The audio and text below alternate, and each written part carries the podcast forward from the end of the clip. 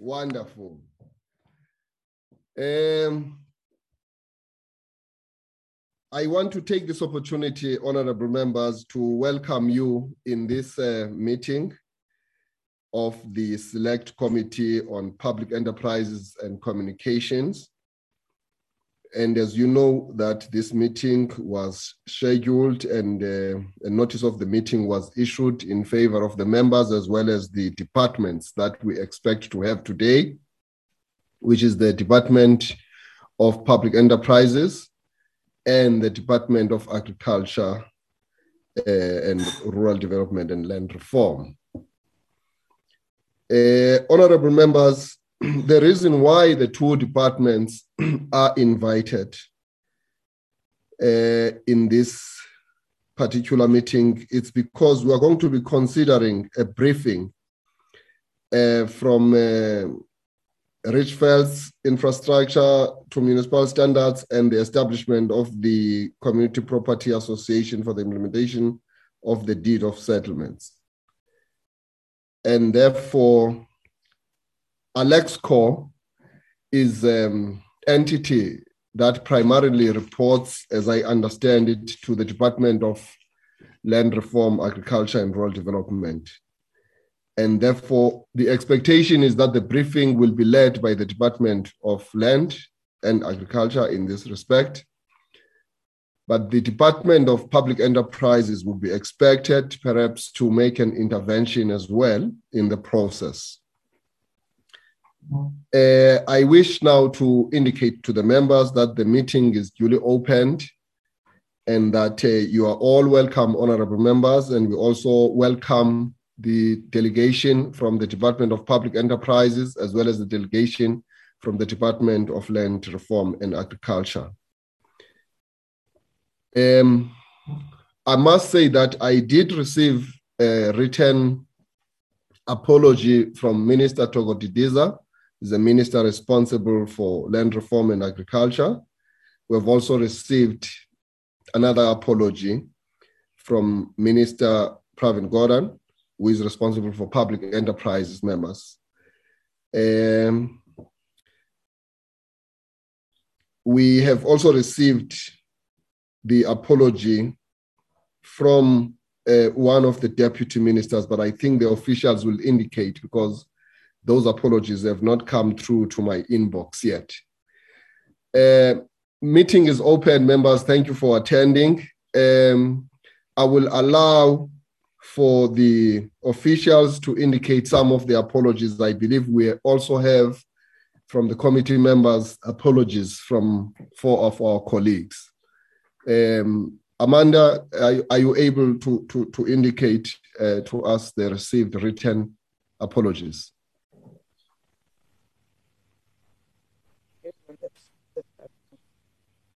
I have with me four apologies. An apology of Honorable Bibi, Honorable Ngwenya, Honorable Nana, as well as, well as Honorable Lapista. Thank you, Chair. I hope you are audible enough to the members. Uh, those are the four apologies.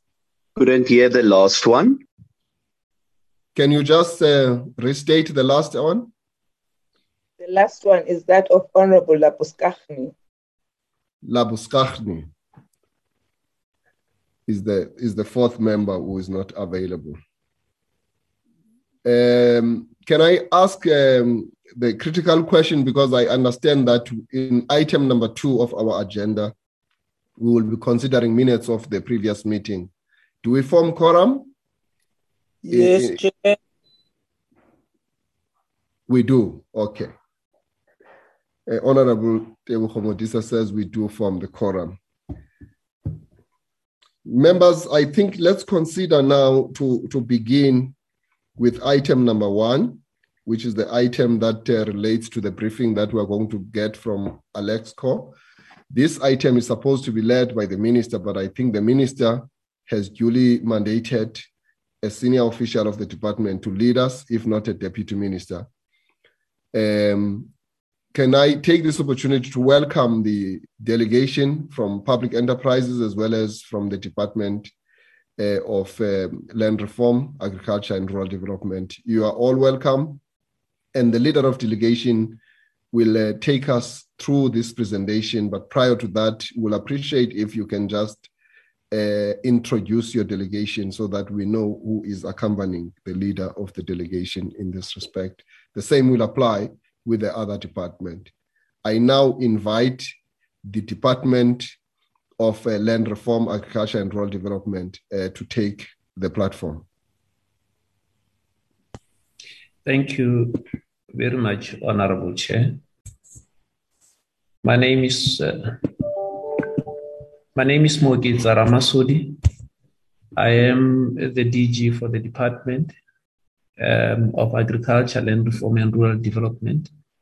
And um, let us appreciate the invitation that we have extended to the department to come and give a brief um, to the select committee on the developments around the uh, Richtersveld, uh, specifically around the Community Property Association and the work that the department has done in that space. Um, as indicated, and the apologies of the principals, together with me today, uh, Honorable Chair and Honorable members, I've got the representatives of the department, but of specific uh, importance in terms of this meeting and how land reform, especially restitution in this case, unfolds. I've got the commissioner who's responsible for the commission on restitution of land rights um, in the department, and uh, Mayor Nomfundo uh, Gobodo um, who's on the platform. I also have got the head um, who's responsible for the Northern Cape and is mainly responsible for the issues of coordination of all aspects of the department's work in that space, especially in the land reform space, Mr. Moeketsi. In terms of this presentation that we'll take today, we will be taken through by Mr. Moeketsi as the person who's responsible for that work. Mr. Moeketsi has got his team uh, that works with him, and as and when we take questions from the uh, honorable members, we will introduce the other team members uh, from there. It is quite important that um, we highlight that the issue around CPAs has received a lot of attention the uh, engagements, and we would like to reiterate that CPAs are actually, in terms of uh, this country, uh, products of statutes. Um, there's a way that they function, and there's the way that they um, the department intervenes when there are challenges within CPAs. And our intervention today would be able to point these honorable uh, members to a few areas that we were concerned about, the nine entities that are there within the Richtersveld uh, community and how these uh, have been assisted by the department and the linkages that they all have with each other. This presentation would be led by Mr. Moeketsi as indicated, and with your indulgence, Chair, I would like to invite Mr. Moeketsi to take the uh, honorable members through the presentation that we had prepared. Thank you very much, Honorable Chair.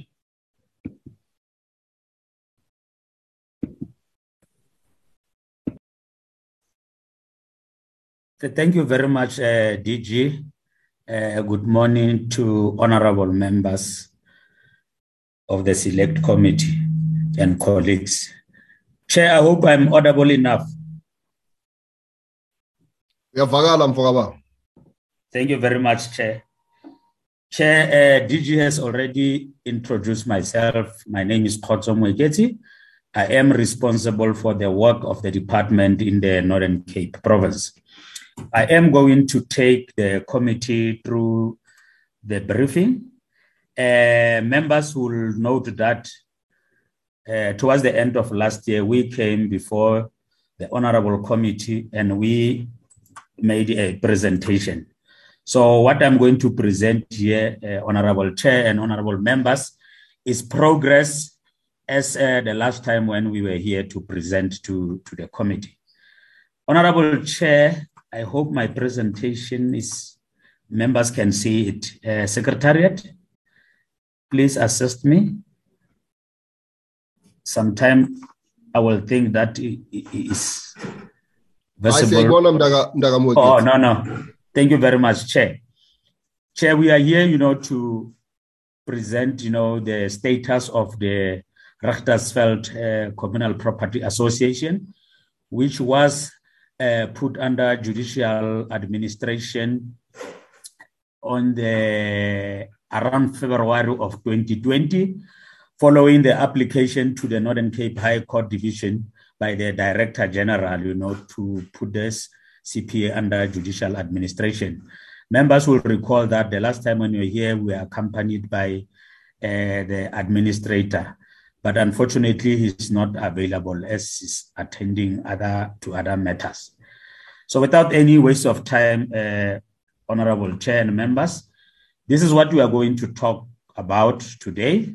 The outline as reflected there. And Chair, through your indulgence, uh, I'm not going to read this the 27 slides, but I'll rather speak to them. So this is what we are going to talk to. I think the DG has highlighted that the main issue is around those complicated entities established, as well as you know progress as it relates to the judicial administration. And then this is the purpose, Chair. We are here to brief the committee on public enterprises and communication, you know, regarding the status of the CPA. By way of background and context, just to, you know, share with the members, uh, Richtersveld, you know, uh, community through the assistance of uh, Mr. Smith, they filed a land claim around 1998 in terms of the Restitution of Rights Act. And then there was a protracted court proceedings. And then at the end, the Constitutional Court awarded the land and mineral rights to the community of Richtersveld. And in this whole process, Honorable Chair and members, the Department of Public Enterprises, which is the lead, you know, in this process, as you have correctly pointed out, and the then uh, Department of Land Affairs, which is now uh, Agriculture, Land Reform, and Rural Development, they represented government in settlement negotiations.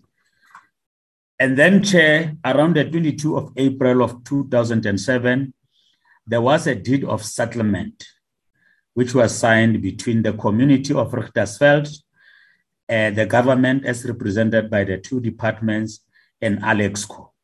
You know, that process was concluded on the 9th of October 2007.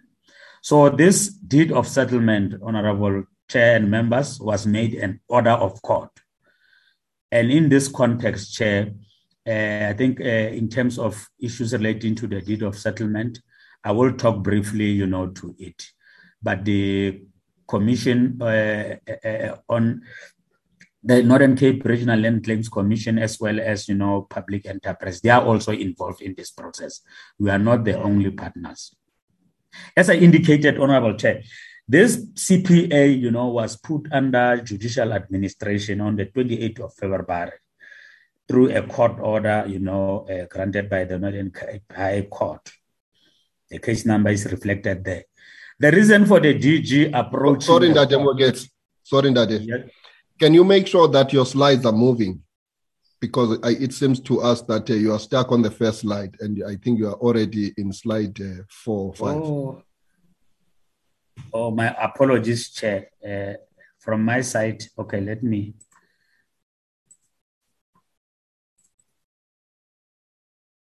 Can you see the one? Uh, I'm still on background, Chair. The first bullet point that talks to deed of settlement. That's where I am. Do you see that, members? I don't see it. I see only slide number one. Yes, no, Chairperson, it's not moving. Ooh.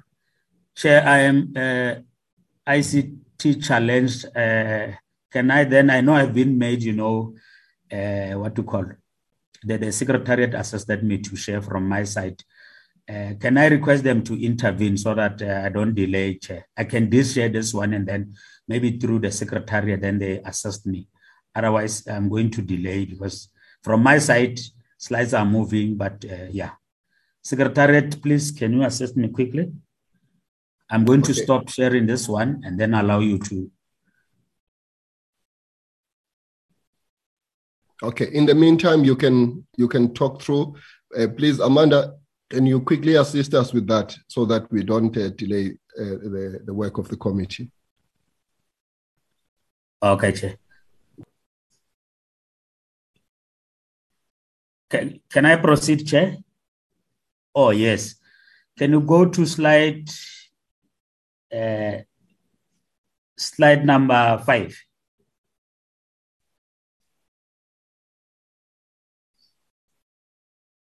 Yes, this one. Uh, I hope members can now see. No, no, no. I've, I've, I've already spoken to this. Can you go to the next one? Apologies for that.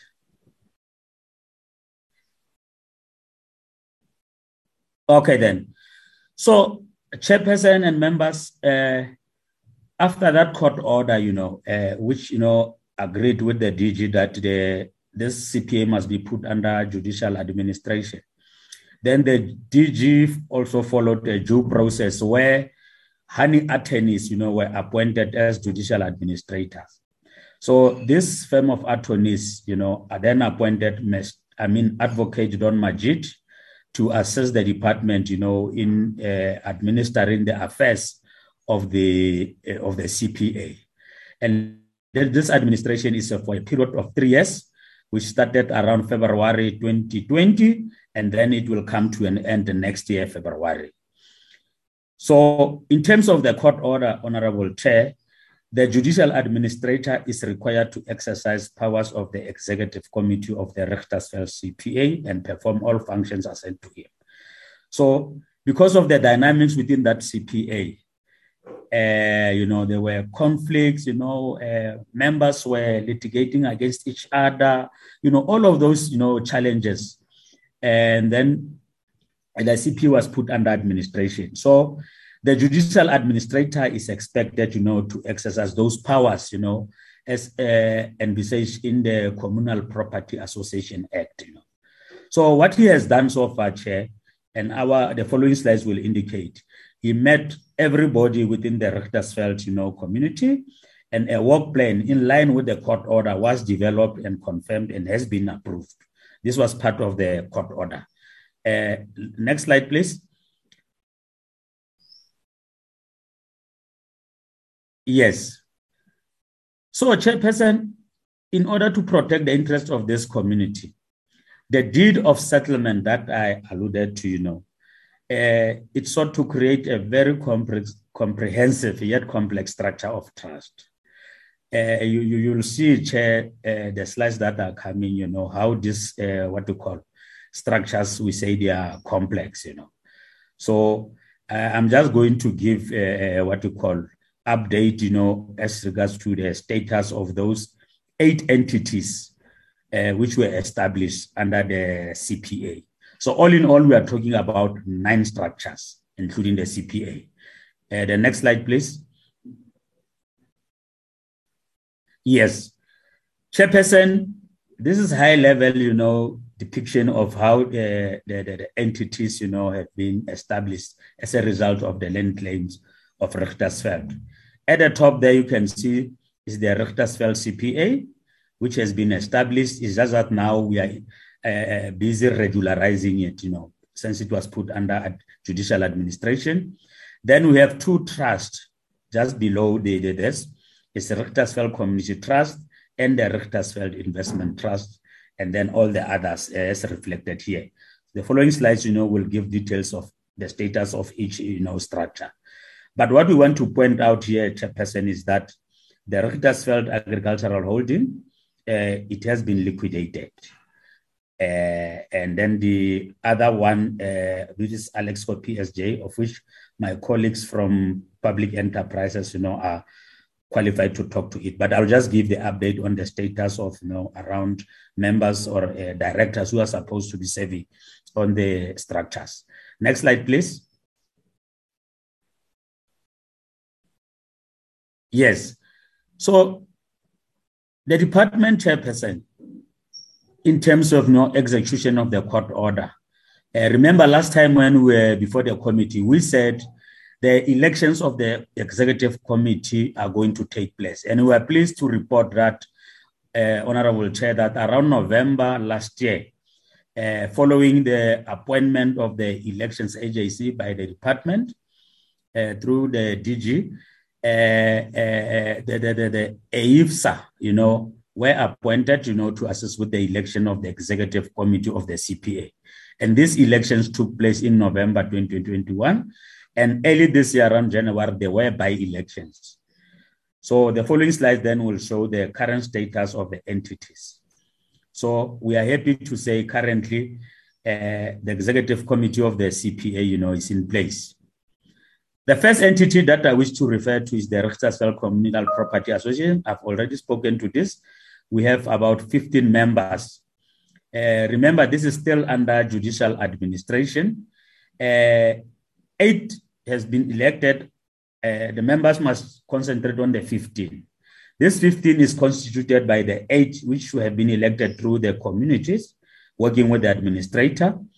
There are two from uh, the local municipality and two at the discretion of uh, the, uh, the CPA itself, and one from the department. What is outstanding here, Chairperson? Because when you add those numbers, it's 13. There's an outstanding of, uh, again, two people, you know, need to be, uh, what you call, to be, let's say, to be co-opted or appointed by the CPA, you know, to address issues of gender and uh, issues of uh, disabilities. So the CPA is in the process of finalizing these two appointments.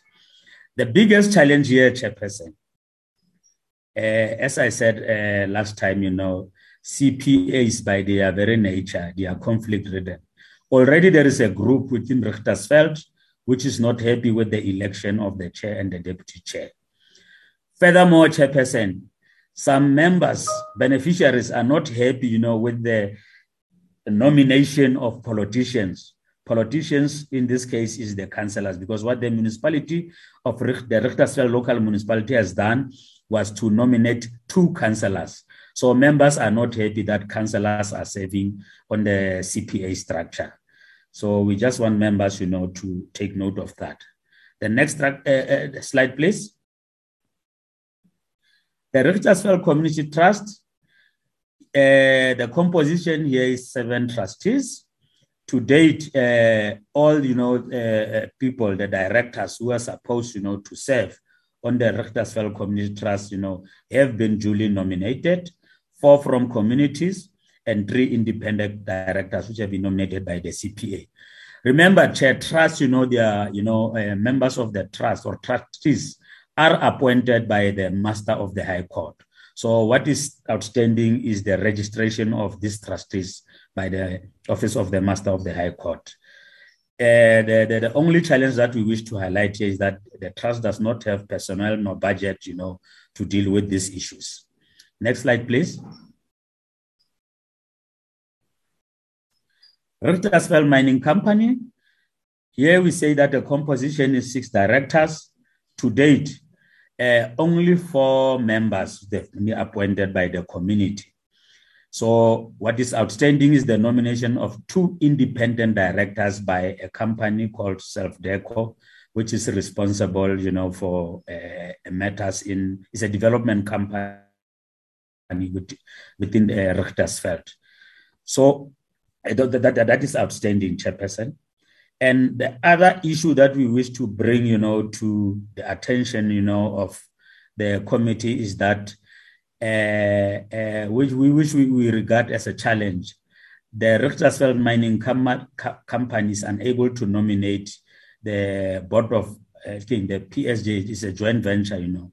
It is not fully constituted. So in the interim, you know, the court has appointed uh, directors just you know to serve on this, you know, to assess with the operation of the PSJ, so that uh, operations are not disrupted. But this chairperson, you know, will be have to be resolved by a court.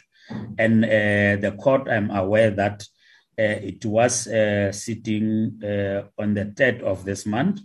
Uh, we have not received uh, what to call any update regarding the outcome of this matter. Next slide, please. The fourth structure is Environmental Rehabilitation Company. Uh, here we are happy, Chair, to say that all the directors have been appointed. Next slide, please. The agricultural holdings. company. This is the one that I said, Chair, you know, uh, it has been liquidated. Uh, what uh, uh what is uh, I mean there is a new company which has been established is called Richtersveld Growers. This is the one that is going to replace the liquidated one. To date, uh, everybody, I mean, no one has been appointed to this new company. And then, but the feeling of the company, of the members is that instead of having six directors as initially envisaged, uh, the committee is comfortable to have, you know, four community members, you know. That is the resolution of, of, of, the members themselves. So, like I said earlier, there is a new group within Richtersveld. They call themselves Take Charge Nama United Richtersveld Company. Uh, this grouping, uh, Honorable Chair, has submitted a petition to the Northern Cape Provincial Legislature, you know, uh, uh, uh, yes, they want to be the managers of all these farms.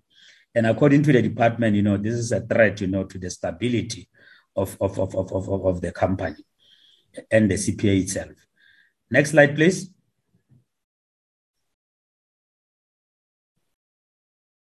Can we move? Yes. The Richtersveld property holding companies. The only challenge here, Chairperson, is that uh, from the six directors who are supposed to be appointed. The committee has done its work through, through assistance of the judicial administrator. Four members have been appointed. SELDEFCO still to, you know, to nominate or appoint two independent directors. And then the uh, challenge here, you know, the, this director has still to, negotiate, to negotiate with Alexkor regarding the transfer of, uh, there is a 45 million story chairperson. So that 45 million story, which uh, my colleagues from DPE, you know, are better place to talk to. It can only be disbursed once, you know, the structure is up and running. So I think I, I, I, need to make this clear, Chairperson, in anticipation of a question regarding this uh, 45 million story. And then the seventh one is the Richtersveld Self-Development Company. Uh, the, the, the, composition here is 11 directors to date, only four community members. You see, you see the trend, Honorable Chair. The community, you know, has appointed everybody that's supposed to be appointed. And it, this is through the intervention of the uh, judicial administrator. So again, here, you know, three independent directors must still be appointed and also four persons to be nominated by each of the subsidiary company. So the challenge is that uh, this uh, uh self-development company has, is not yet fully constituted. The next slide, please.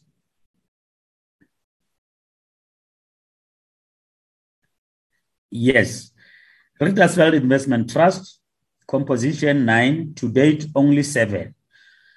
Here, Chairperson, I need maybe to spend a minute or two just to explain why, you know, uh, uh, uh, in the nomination of other two people are outstanding.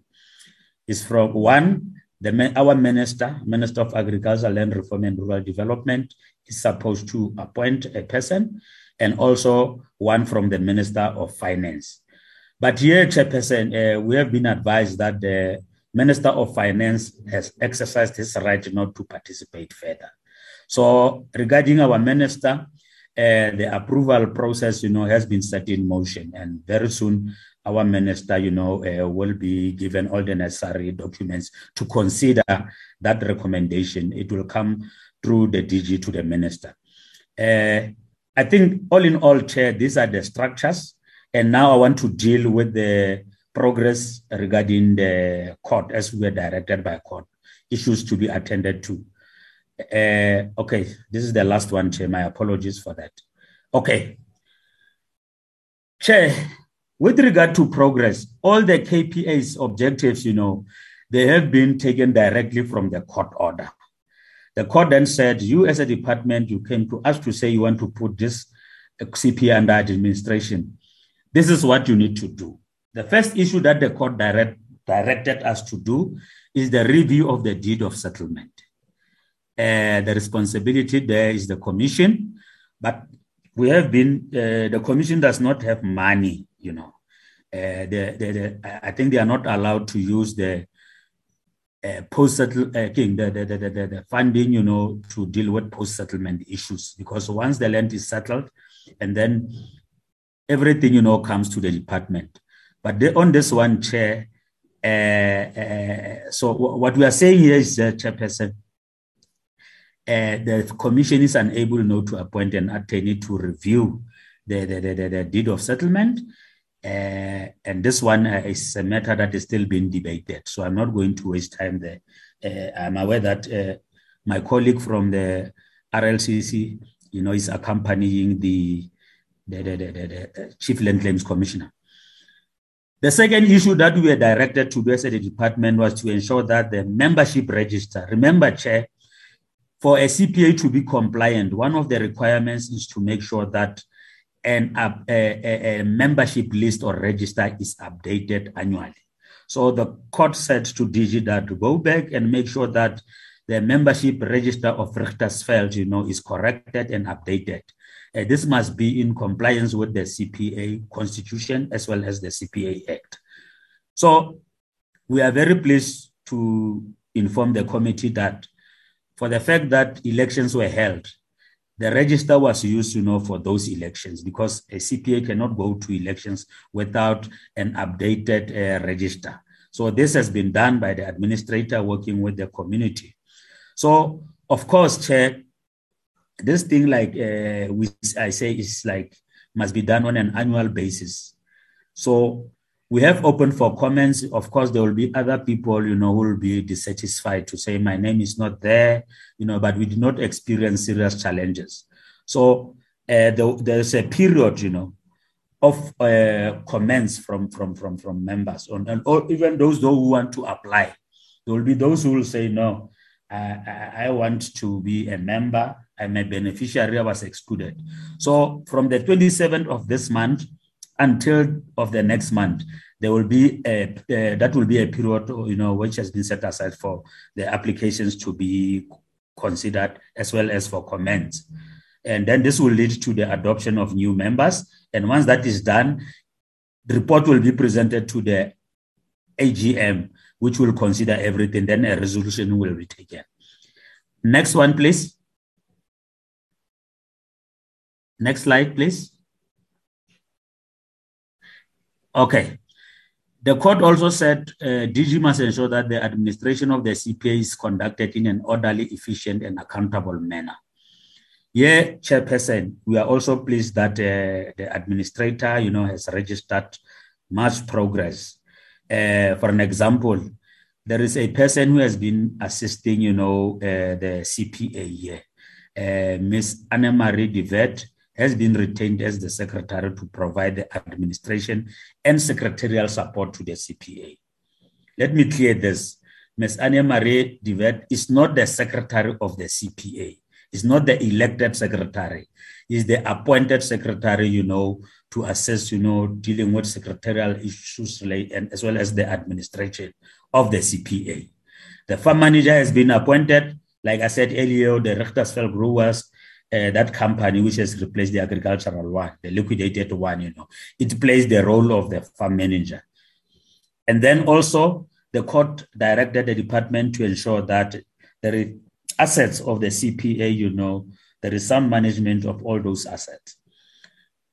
We are pleased to inform the committee that an assessment was undertaken by the administrator, although the issue of movable assets is not yet completed, but there is much progress. At least he knows where are those. But as soon as everything has been accounted for, then that uh, movable register, you know, will be submitted, you know, to the annual general meeting immovable assets have been determined and registered.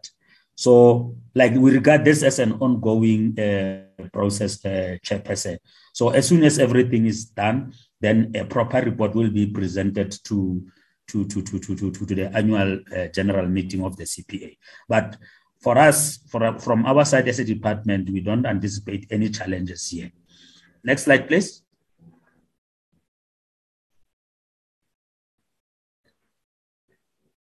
sound financial management. This is one of the issues that the court directed the department to do because one of the issues uh, that led to the CPA being put under judicial administrations, there were issues relating to maladministration, finances of the uh, of the CPA, you know, uh, all of those challenges. So, in terms of progress, the CPA has a FNB bank account, and there were there was a serious challenge where the previous executive committee, you know, did not uh, allow the administrator to have access to the bank account because the uh, administrator, you know, is like performing the work of the executive committee. So that has been stopped. That has been stopped. They no longer have access, you know, to, to, to the bank account. And then uh, the DG is about to finalize the process, you know, of ensuring that the administrator has access to the bank account. Remember, Chair, I think I must explain this. The reason for the administrator having access to the bank account when there are meetings and all other issues, uh, he must use, you know, the funds of the CPA. So if there, there is no, he doesn't have access to that, he will not be able to execute, you know, uh, the responsibilities, you know, in terms of the court. Uh, but an accountant has been appointed to do the books. Uh, we are happy to uh, inform the committee that for the financial years 16, 17, 17, 18, 18, 19, 19, 20, there is uh, what you call uh, progress in terms of preparing, you know, uh, financial statements. Because one of the requirements of a CPA that is compliant is to make sure that they submit audited financial statements. So this accountant is assisting the CPA, you know, to deal with that because there's been a backlog of uh, uh, regarding the uh, preparation of financial statement. There is also investigation, you know, which has been initiated by the special investigating unit relating to the finances. So we are unable, you know, to inform the committee about the status of this investigation because it's being handled by uh, the SIU. Uh, next slide, please.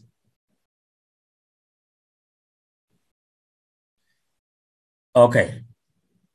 The other issue that the court directed, Honorable Chair, was for the department, you know, to consider working with the commun- community, of course, to consider whether this, uh, what to call, whether uh, the, an amendment is necessary for the constitution of the CPA, and also whether the legal entity must it be uh, what to call, I mean, the, to, to, to, to, to, to amend the constitution of the CPA, as well as those structures that I referred to you know. So remember, we said these structures, you know, they are very complex, they are very complicated, you know. So the court said there must be that consideration. So there was a meeting, uh, I think it was a week or two, you know, uh, where, you know, this issue was put on the table. Uh, there was a community meeting on the 29th and the 30th. So this matter was put, you know, to to to to, to uh, the beneficiaries. Now they are in the process, you know, what the meeting resolved on, you know, was to deal with the process to be followed when these issues are dealt with. Because to amend the constitution, you know, there must be a particular process that must be followed, and also to consider the way these structures, you know, they are constituted. So there will be a follow-up meeting, you know, uh, on the 24th of June, where there will be broader community consultations, you know, and we anticipate that by the end of June, this whole process will be concluded. Next slide, please. Yes. Payments of dividends, I think I have referred to this, you know. This is pending the following. Adoption of the 2014 to 2021 membership list, which, you know, we said uh, people have been given up until the 27th of July, you know, to raise any objections. So any dividends cannot be paid until, you know, the, the, the, the community is certain that from this list, these are the genuine beneficiaries, you know, not the conservators where others will just want to apply for membership knowing that they are not uh, the beneficiaries. The second issue is that also the dividends will only be paid when the independent directors for the investment companies uh, appointment and the, the, the, the company is registered. Once that is done, you know, there will be a handover session, you know, between the previous trustees and the current community directors. And this is scheduled to take place on the 26th of this month. Also, the court, I think this should be the last one. The court said there must be, you know, general meetings, special general meetings, you know, those uh, consultation meetings to make sure that the community is updated. We are pleased, you know, to report that the administrator, you know, has been convening those meetings with the community. Uh, and the last, you know, meeting was on the 30th and the 31st of last month. I've already indicated to that. So these meetings are taking place, uh, honorable members. The last slide, I mean, the following slide, please. CPA elections, I've already, you know, uh, spoken to this chair. I'm not going to, to, to, to waste your time. Uh, the elections took place. And then what the administrator, you know, needs to do uh, also, as directed by the court, was to uh, prepare documentation, you know, as required by the CPA Act. And we are pleased to report that, you know, training, you know, to members of the, uh, what you called, of the CPA was uh, conducted on the 23rd of April as a way, you know, of dealing with this thing of submitting, you know, formal documentation as required by the CPA Act. So that process also, Chairperson, is ongoing and there is progress to that. Next slide, please.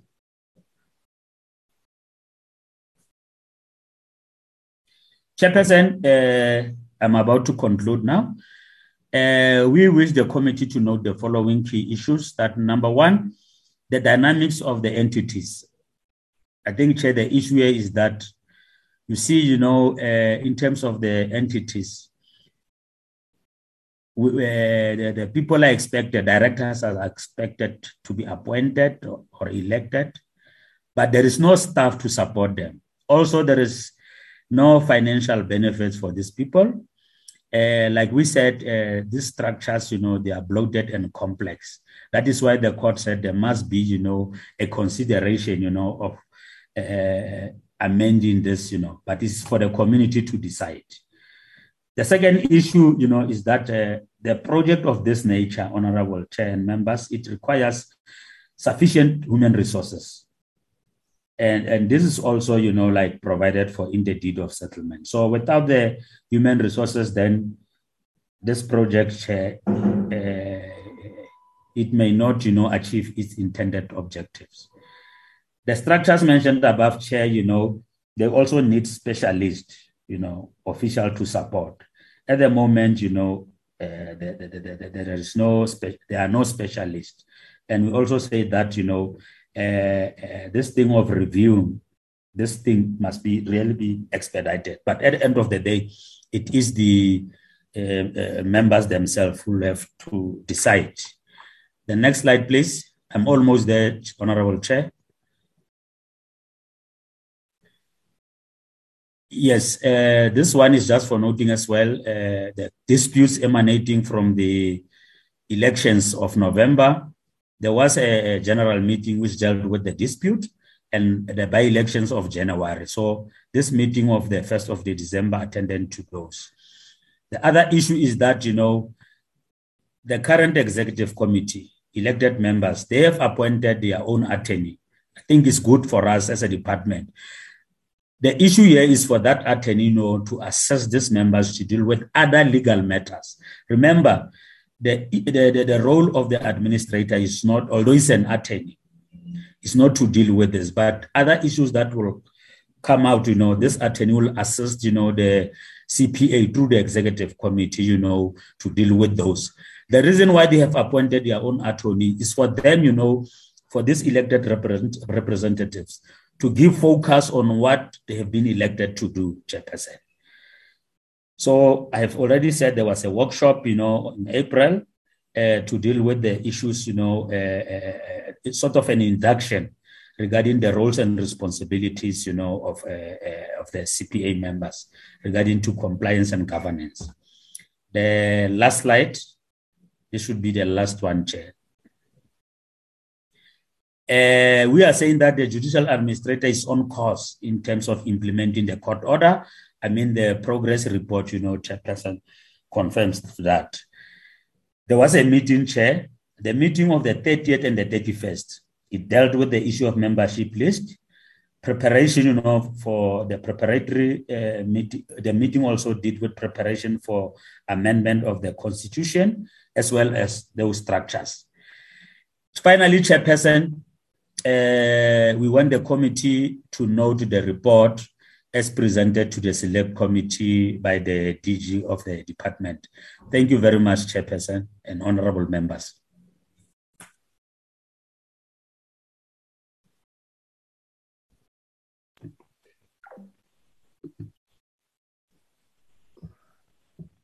DG, do you want to maybe have the last word on this presentation before I? We, we, sub, we submit, Chair. Thank you very much, uh, DG and uh, Ndade uh, for this uh, presentation that is, which was quite very elaborate, but quite uh, an eye opener, as it were. I am now going to uh, allow the members of this committee to interact with this presentation. And uh, I will take hands to members who want to perhaps raise questions or comments. Um, Amanda, can you assist me with all the, I see the Honorable Smith, I see the Honorable Arnolds, I see those two hands at the moment. Do we have other hands which I might not be seeing from where I'm seated? Yes, Chair. Honorable Modise.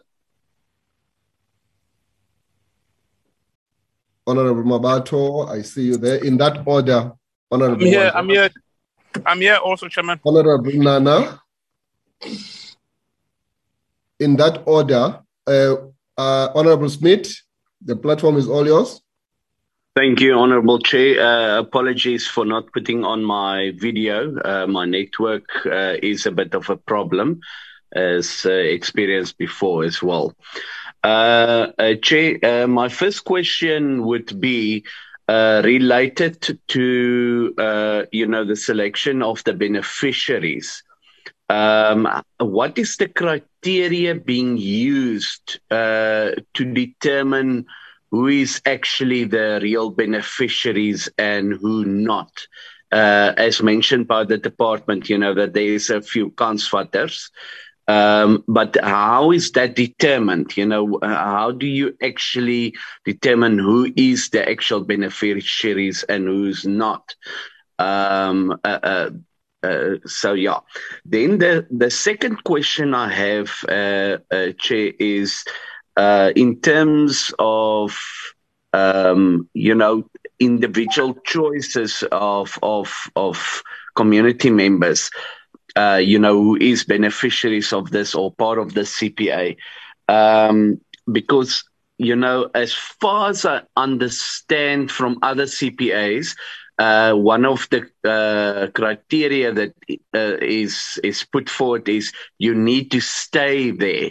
So if somebody moves out and go and look for a job in the city, because we know up in the Richtersveld, you know, uh, job opportunities and all of that is is quite limited.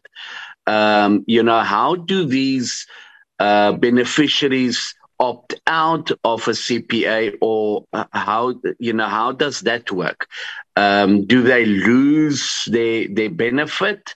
Uh, you know, uh, uh, yeah, by by going and looking for opportunities, uh, or how is that handled? Um, the second, the third uh, question I have is, you know, in terms of being a, bene- a beneficiary, what actual proof does such beneficiaries have that they are in fact uh, a shareholder within the CPA and entitled uh, to a certain share of of such a a structure. Thank you, Chair. Uh, thank you, Honorable Smith. Uh, the Honorable Arnolds. Uh, thank you, uh, Chairperson, and greetings to the honorable members and then also to the officials. Uh, yeah, Chairperson, we note the presentation on the status. Are you also having challenges of the network, Honorable Arnolds? Uh, can you hear me, Chairperson? We can hear you, but we can't see you. Oh, okay, sure, sure. You want to see me, Chairperson? The nation wants to Uh, see you.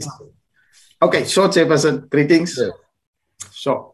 Uh, no, Chairperson, uh, we, we note the presentation on the status of the Richtersveld uh, CPA.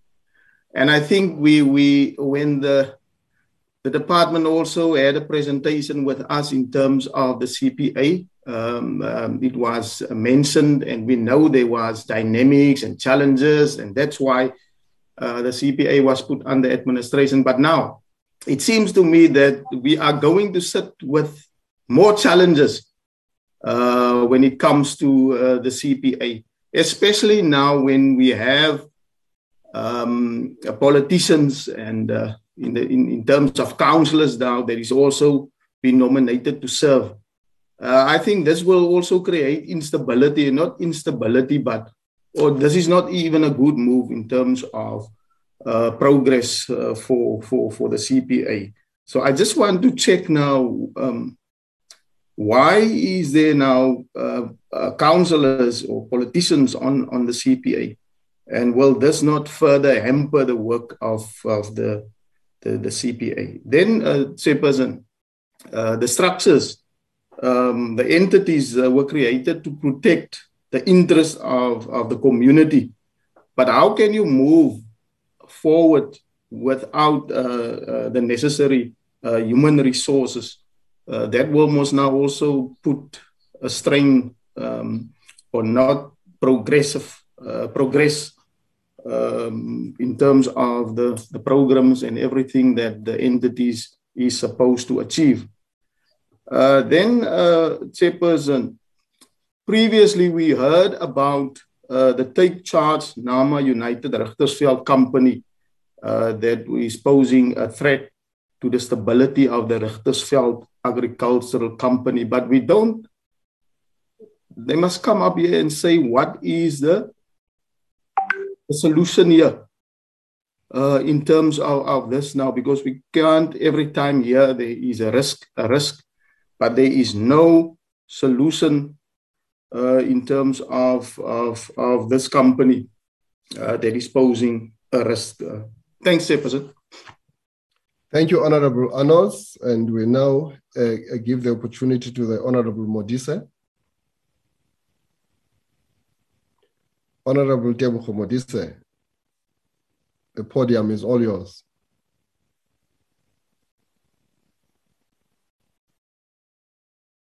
Oh, my video. Okay. Um, thank you very much. Uh, and let me greet the department and my colleagues. Chairperson, when I read the presentation of the department on slide number seven, they refer to the managerial changes as responsible to delay uh, for the delays in handing over of uh, municipality responsibility. Side did uh, these managerial uh, changes they came from? From COGTA or from Alexkor? If you can explain to me, because I, I, I, I, don't understand clearly, maybe uh, as a lay person, they can assist me.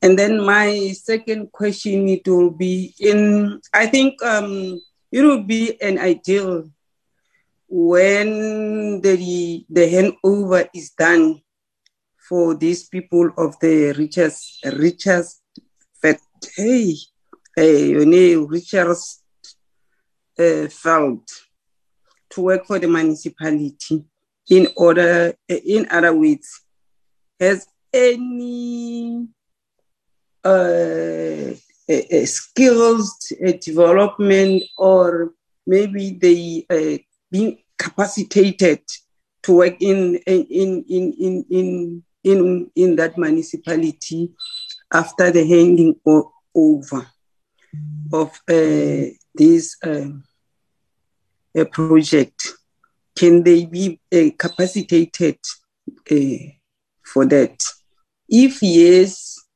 uh, can we be clarified how many uh, people or how many youth have been capacitated? If not, when um, they are going to be capacitated? Because we need a skill.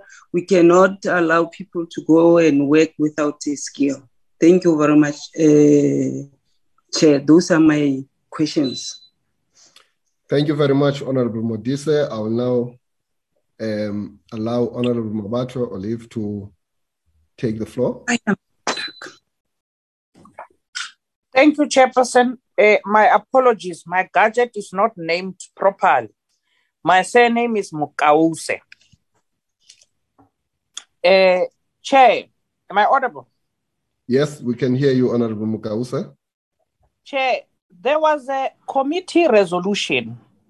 I'm not so sure why are we not guided in terms of this because there was a committee resolution that there must be a physical interaction with the committee, with the Richtersveld uh, uh, community. Um, there was that resolution. Uh, maybe staff can assist us in terms of tracking it down. Um, and it was postponed to say before we can even come and hear about other squabbles of Richtersveld, the committee must visit the community, interact with the community, and try to understand what exactly is happening here. Uh, secondly, Chair, by the look of it's things, 11 hours. Go ahead. Am I being protected?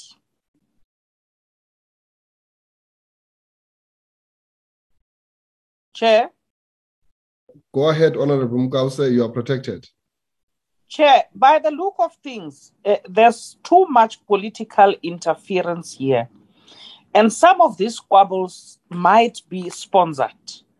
We, we can't have too much politics in a project which was named or meant to benefit uh, communities.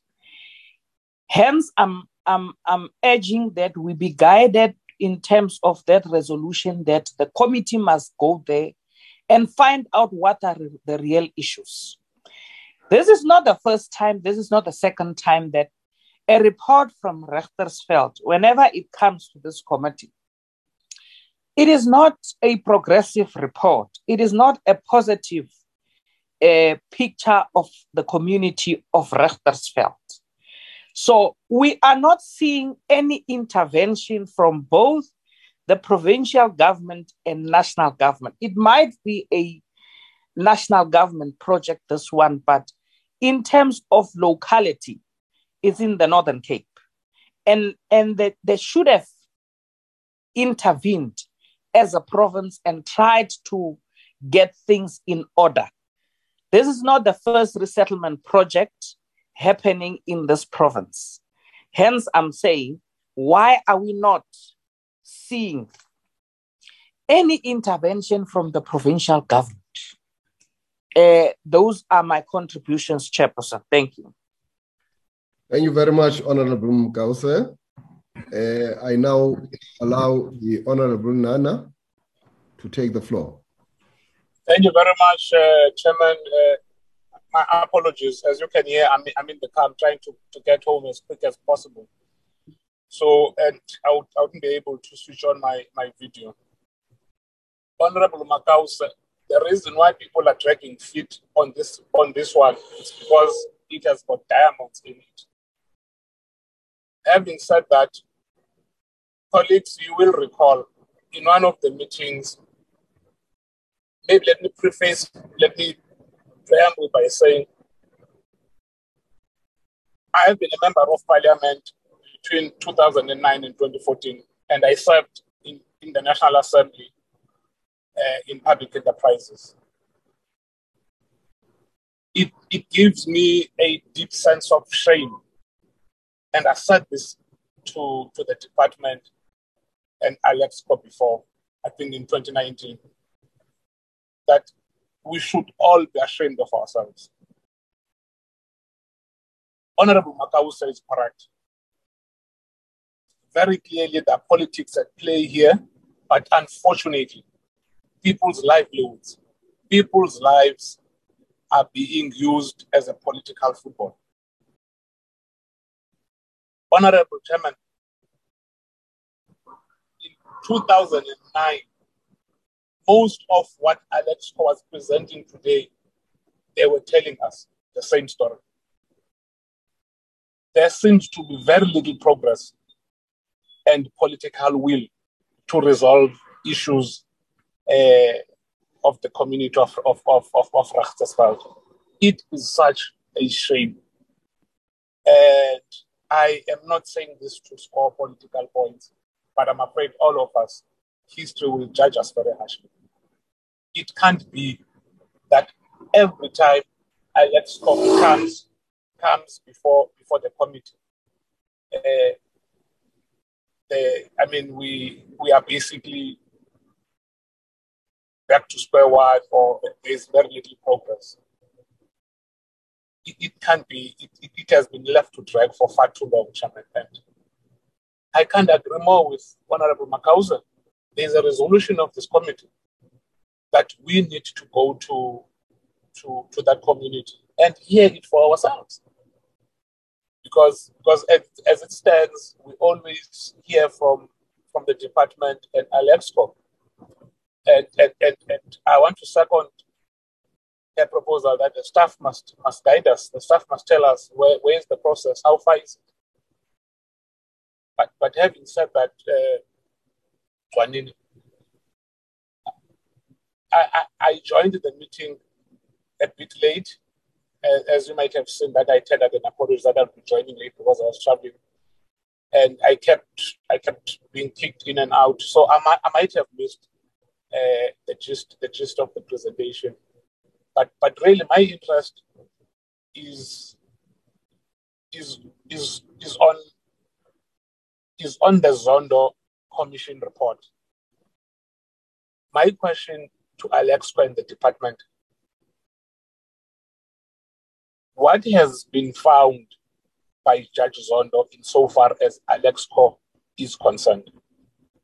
How much or or how how prevalent was state capture? To what extent was state capture at, at, at Alexkor? Are there recommendations uh, from the Zondo Commission? If yes, what, what, what has been done with those, with those recommendations? And what is the plan to prevent uh, possible occurrences of a similar nature obtaining in the future? Thank you, Chairman. Uh, thank you, Honorable Nana. Uh, those are the questions and the comments which we have received from the members. Is that a legacy hand, uh, Honorable Smith? Uh, yes, apology, Chair, I'm taking okay. it down. Thank you very much. Um, DG and Ademweketse, those are the matters and the questions that the members are raising with yourselves. I, I do observe that some of the questions are quite very political questions. It is for this reason that uh, in the majority of cases, we prefer that the, the, the political heads of the department are here, or at least the deputy ministers are mandated to join you here. I know that now we are in trouble, DG, that you may be expected to respond to some of the critical political questions which have been raised by members here.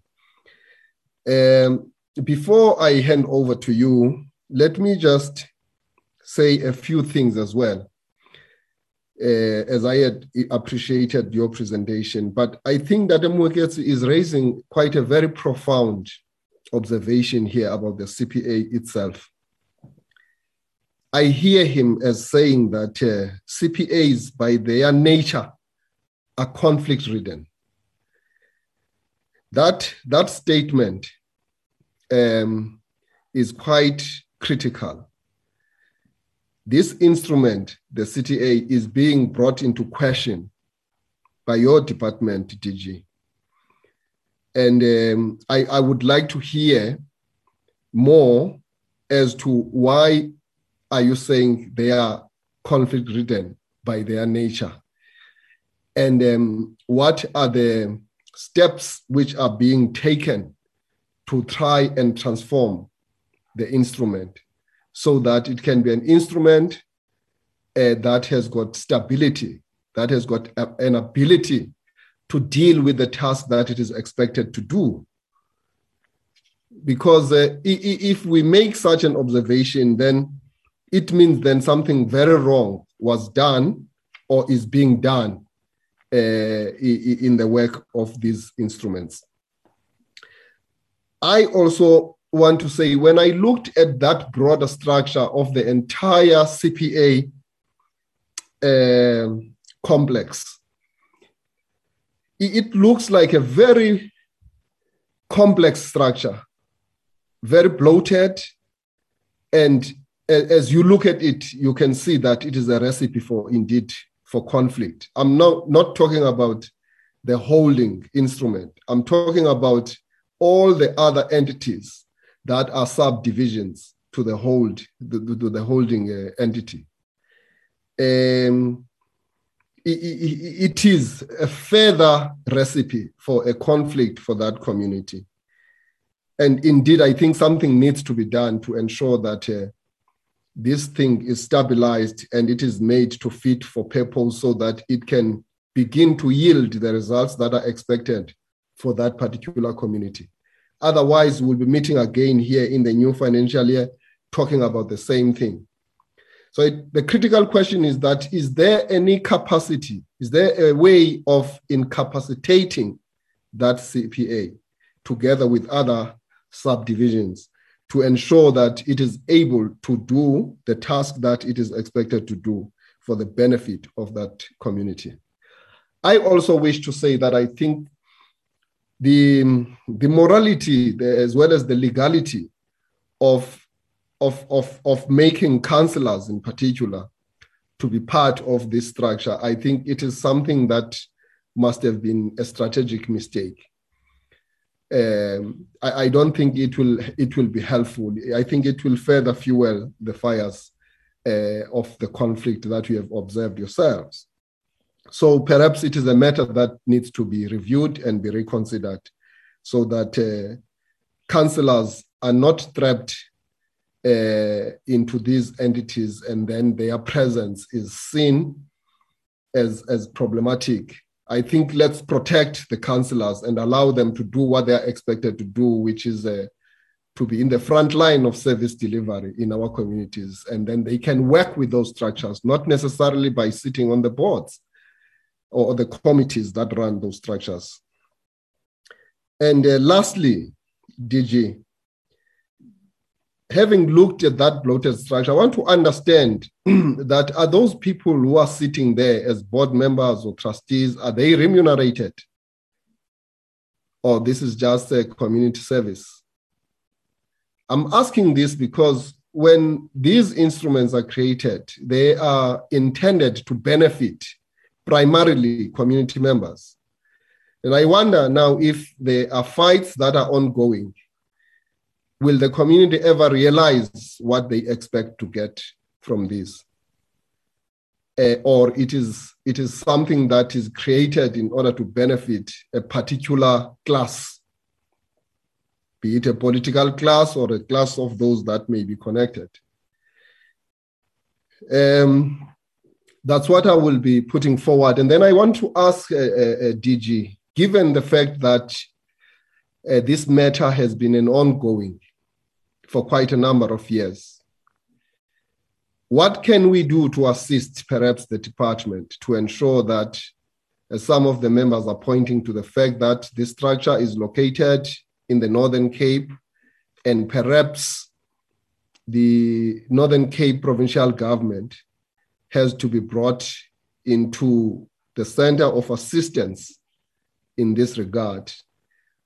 Is there any role that perhaps we can assist because I think there is a dire need to make a, an intervention which is strategic, um, which could ensure that this vehicle goes forward and do what it is expected to do. That will be my summation, DG, and I hand over to you as well as the other officials to perhaps give us comfort uh, about uh, the number of questions that are raised and the interventions that you are going to be taking to ensure that you turn around because it does require a turnaround. And if there is no strategy to turn around it, then let there be a strategy to turn around it.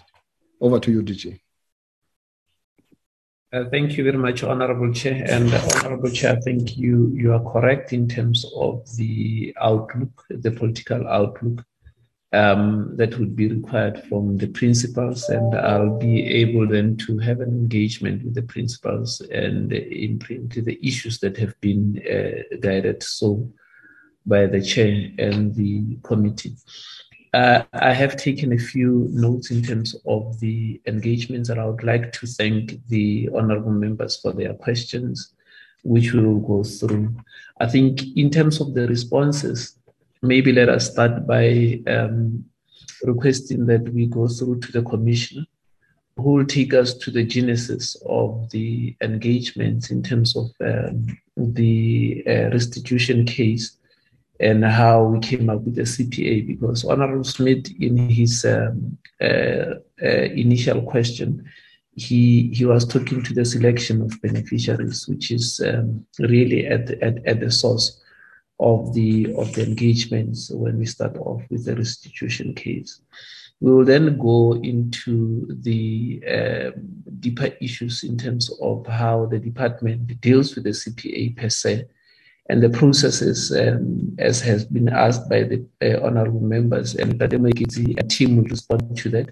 And then I'll take the policy issues that the uh, honorable members have uh, looked at or any other question that medics may have had oversight on. So, with your permission, Chair, I would request that we start with the Commissioner, Eme uh, Ntloko Gobodo, and then we can go to the Demoiketian team, and then I'll uh, wrap up in terms of the policy areas that might have been skipped by the colleagues. Thank you very much, Chair.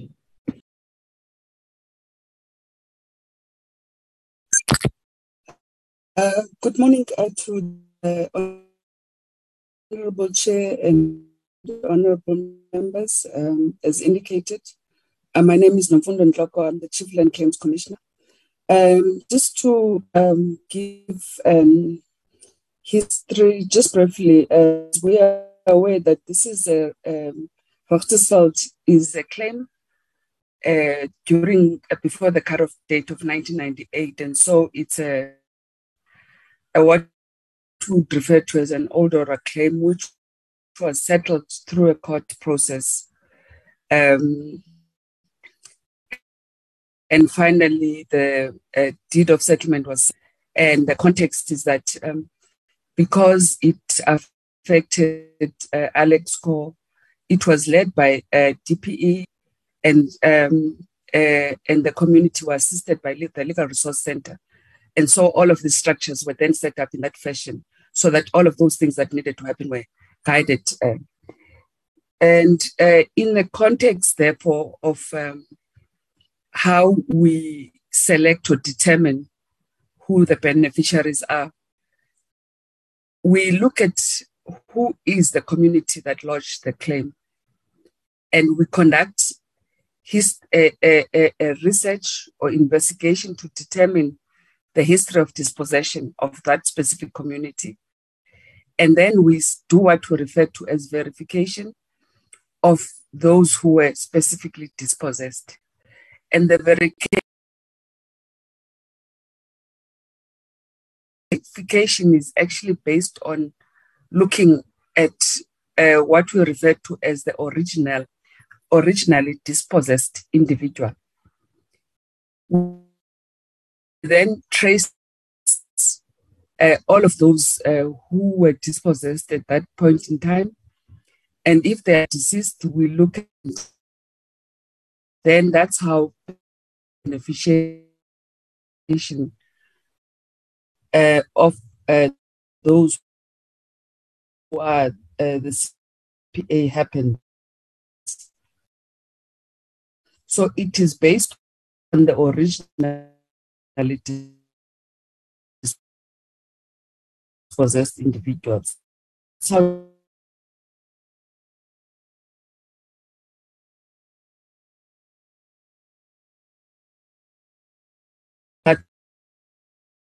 there. Mm, Sis Nomfundo, we are really battling to to hear you now. I think your network is quite unstable. I don't know if you are able maybe to shift. We did hear.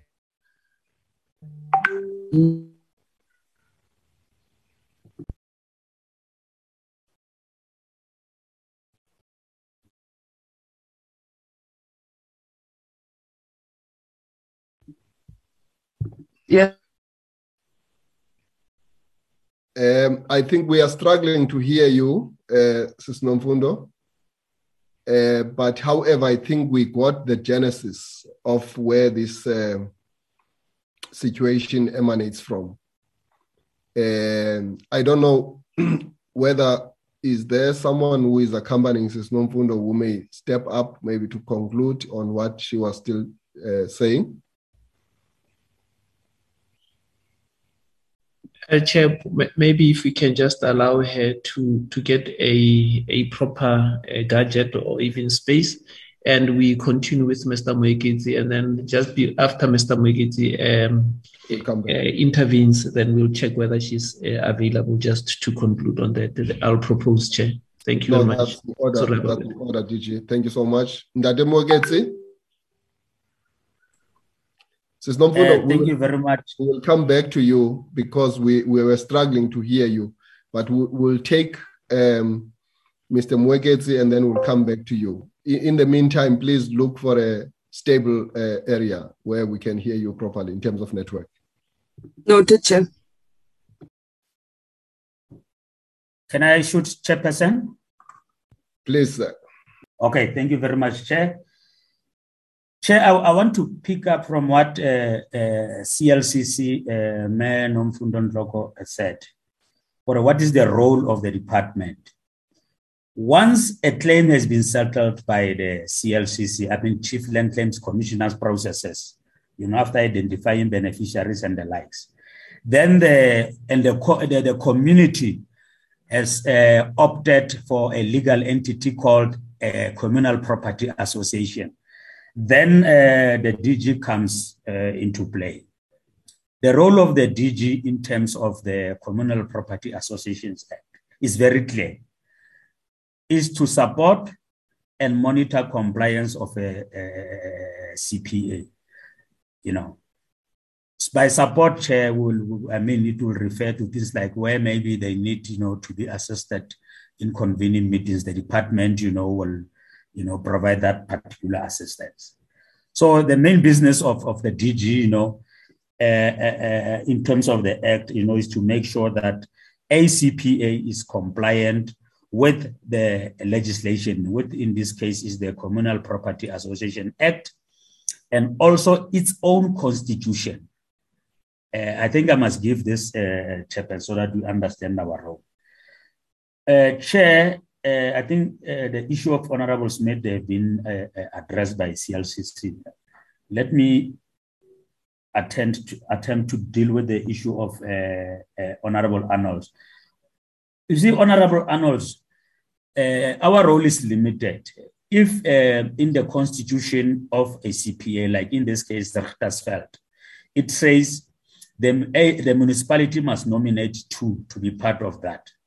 So if a Richtersveld local municipal council, which is a local government, if in their own view, you know, they nom- uh, they feel that nomination of politicians, you know, is correct, there is nothing that the department can do because they, uh, the CPA, the beneficiaries, that is in line with the uh, uh, their constitution.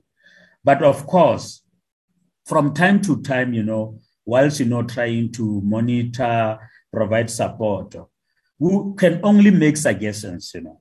Because honestly speaking, I agree with you, you know, the nomination of politicians there is, is you know, already have started, you know. I need not go any further on that. There are concerns know, relating to those uh, nominations of the two councillors. That is, was a municipal council decision And as a department, you know, we did not have a say on that. Chair, uh, what we are saying here is that all these other things, uh, Chairperson, within the CCPA, the nominations and the likes, it is done in accordance with their own constitutions, which they adopted in a properly constituted meeting.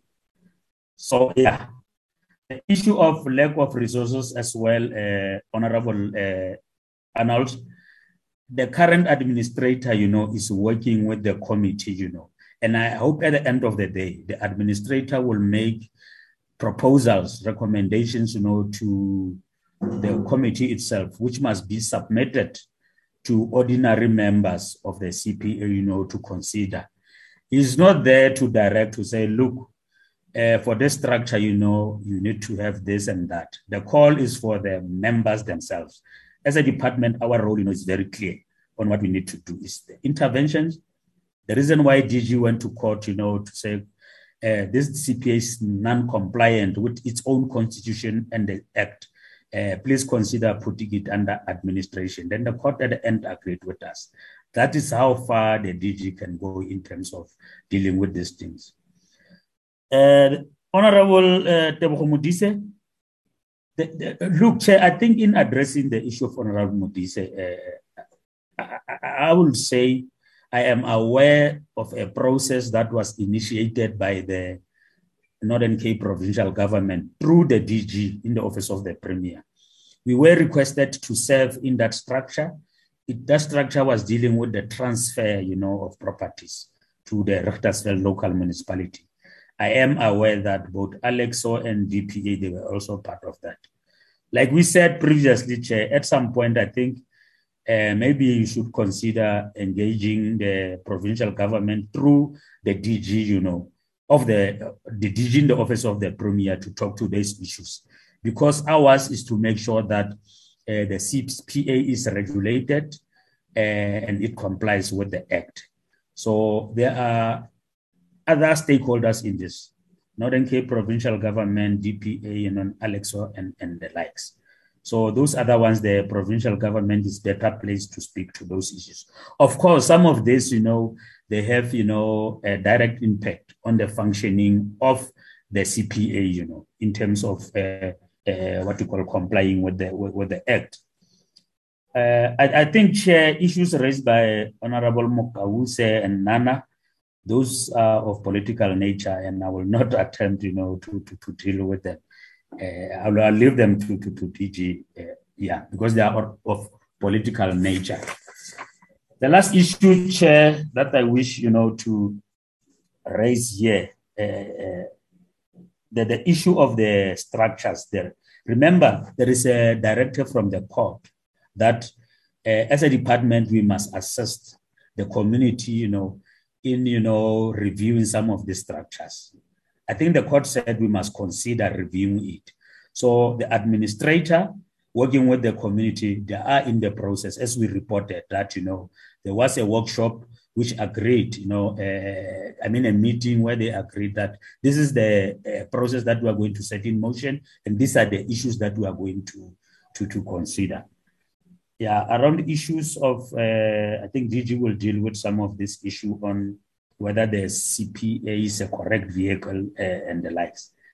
I, I, think, Chair, this is uh, what we can respond to on the issues raised by honorable members. Thanks, thanks very much, uh, DG, uh, uh, Chairperson. Oh, sorry, Chairperson. So my apologies. There was a question regarding the remuneration of people who are serving on the uh, board of directors. Our understanding is that, you know, once these structures are properly constituted, uh, normally the, uh, the board of directors will get a sitting allowance. But at the moment, uh, they are not uh, they, they are not being remunerated because some of these structure, structures are not uh, yet fully, you know, thing. They are not fully constituted, you know. But this is an issue that the administrator, you know, is working hand in glove with the community, you know, to consider. Thank you very much, Honorable Chair. Eh siyabonga ndademoyeketsi. Eh asiphinde siye ke eh sisinomfundo. Thank you very much, Honorable Chair. I hope I'm audible. Yeah, you are audible now. Thank you. Thank you, and apologies for that. Um, I was saying that uh, in the context of how we um, allocate or nominate who is a beneficiary, it is based on the originally dispossessed individuals who were moved at uh, that point in time. And then uh, a family tree is then identified and we're able to actually point out households that were affected uh, and their um, next uh, generation. Uh, so we're able to tell in if it's a community claim that uh, 50 households were affected and we're able to identify the 50 households based on the original dispossessed individual. Um, and then once that has been done, uh, which would have been done through a verification, which happens with the community themselves who assist uh, in identifying who was dispossessed and also us looking at historic documents that are available. We're able to then uh, create a communal property association that then holds the land on behalf of those households. The communal property association then has a constitution that guides how the affairs of the households are run. Because the households, if they are 50, they are the ones who are the owners of the CPA and they are all shareholders in the CPA. The constitution then guides in terms of how committees are nominated, responsibilities, how to remove uh, uh, committee members if they err, including who votes when and how, and the same community has a right to change uh, any of those terms as long as they're able to comply with the processes that are guided by the Communal Property Association Act that will say you need to have a quorum, you need to have an annual general meeting, uh, you need to ensure that you are compliant in order for you to do those things. So I would argue that is the CPA itself is structured similarly to how a company, a private company, would be obligated to do things if they needed to amend, change, confirm anything that is associated. So the CPA becomes the land holding entity. And the other uh, entities that have been referred to here become entities that um, have been authorized by the CPA to do activities, various activities on behalf of the beneficiaries of the CPA, who are the main holders of whatever right that is there. Uh, so um, even if you are outside of Richtersveld and you work elsewhere, you are still entitled to benefit in the same way as person who actually is in Richtersveld. And uh, just generally to say, uh, Chairperson, that the issues that were raised around us focusing on trying to ensure that this, this project is sustainable for me becomes key in that um, the issues that are, are being dealt with by the Department of Agriculture around dealing with the CPA uh, really are speaking to just um, portion of the issues that need to be addressed. Uh, that, um, as we've indicated, this claim was settled in 2007. And um, the settlement was uh, led uh, by DPE on the basis that Alexkor was the main um, uh, party that would be impacted. And this was a cabinet uh, decision. So the reason it went back to court was because it was a cabinet decision that was confirmed by court. Uh, and so the uh, settlement agreement, if it was going to be reversed, needed to go back to court.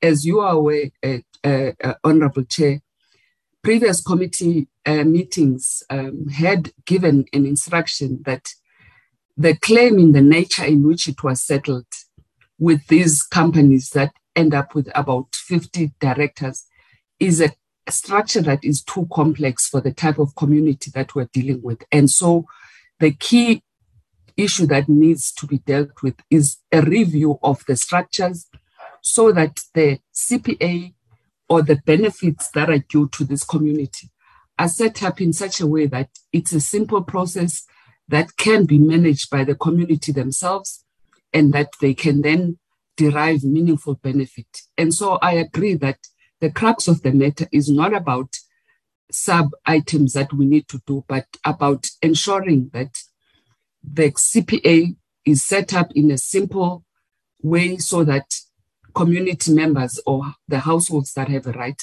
are able to benefit. Secondly, that all of the things that were identified in the deed of settlement that needed to have been done have been done, including paying of those households what is due to them. Thirdly, if there is any investigation that needs to be done around any maladministration that is associated with the settlement uh, uh, from 2007 going forward, around all of these companies that have been set up, that that gets done, so that at the end of the day, the community uh, who are the beneficiaries and owners of the settlement benefit and uh, in the manner that they should have benefited from 2007. Thank you very much, Chairperson. Uh, asibonge masibonge sisinomfundo uh, DG um, do you want to make a summation uh, th- thank you very much, uh, Chair, for, for the opportunity. I think the colleagues had done a pretty job in terms of responding to the issues. I thought there were a few policy issues, um, and let me start off where Marco Bodo had ended around the whole landholding entity that is the CPA in this case, um, where the department is currently busy with the work of regularizing the CPA.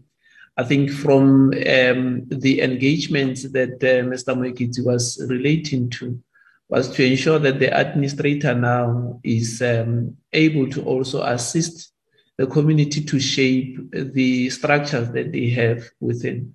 I think without any doubt, if one looks at the nomenclature that they have opted for, taking into consideration that this was a discussion and a process that was led by government through the DPE to come up with a structure. If one has got to look at those from a governance point of view, uh, it would mean that each and every one of those would also be a cost center, specifically for people who will be um, either trustees or, in other cases, board members and have would have to be paid. So there, there, there is a need for us to agree with the CPA for them to opt for a simpler version of how do they need to, to deal with the issues of the business side of issues.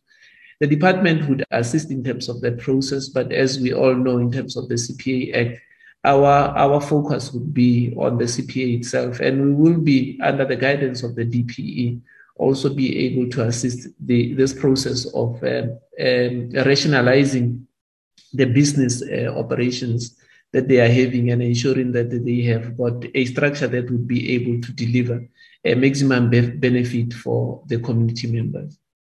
The, there was a question around the uh, involvement of politicians. I would not dabble into, into politics, but what I would like to indicate is that um, where there is a governance issue raised, uh, the separation of duties would always be, uh, from a governance point of view, a point that we referred to so that um, there is no uh, inference that there might be influence coming from elsewhere into the CPA.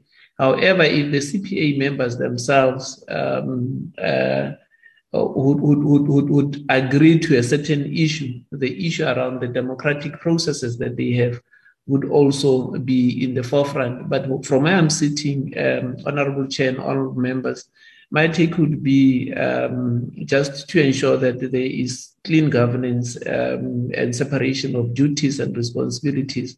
Uh, that process would need to be looked at by the administrator and it will be highlighted with them as something that was raised by this committee.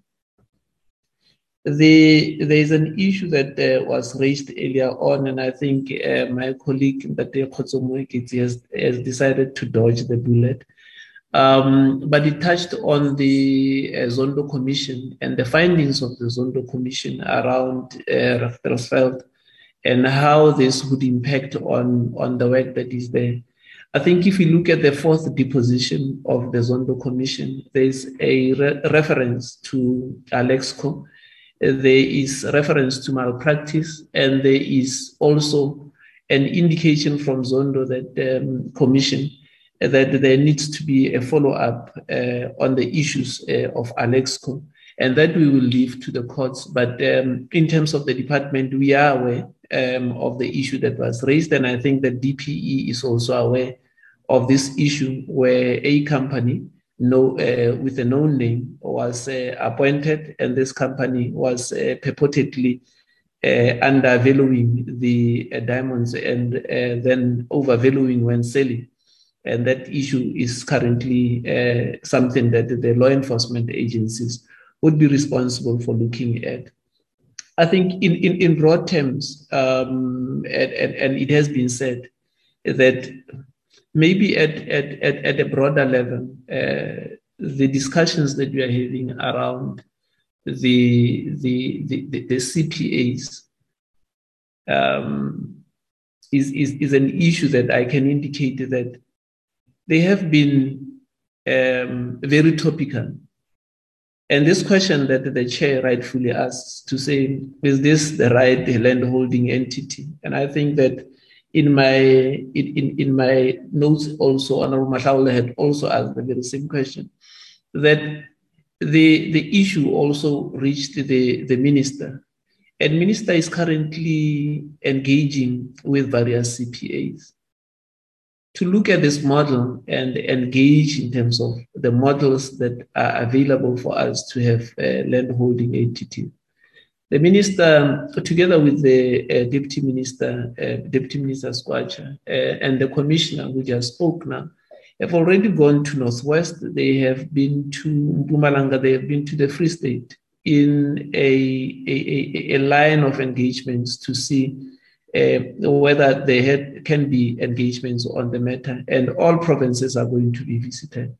Over and above that, this issue was also raised, Honorable Chair, at an event that Honorable Chair also raised on communal land administration uh, and tenure uh, summit that was uh, held by the interministerial committee led by a deputy president, where this issue around uh, CPAs was uh, clearly ventilated. And I think even within uh, Northern Cape, there, there is a call uh, coming through to say how do we look at this issue, especially at Richtersveld, um, the CPA itself, um, how do we deal with it? And it's quite easy because the Act provides for, um, I think it's 2.5, where we, we, we are provided to say where there is another um, entity that exists that can provide similar work, um, there can be consideration of that. So this issue around CPAs, without any doubt, is a topical issue. It's something that the department is giving attention to. And at the end of that process of uh, engaging on CPAs, we will be able to then table a report that reflects on the overview of uh, CPAs. But from the three that we, we have already had, there, there is emerging, uh, uh, emerging uh, trends that we can already indicate that um, there are CPAs that uh, function well um, in the minority, and the majority would have uh, differences that needs to be uh, looked at.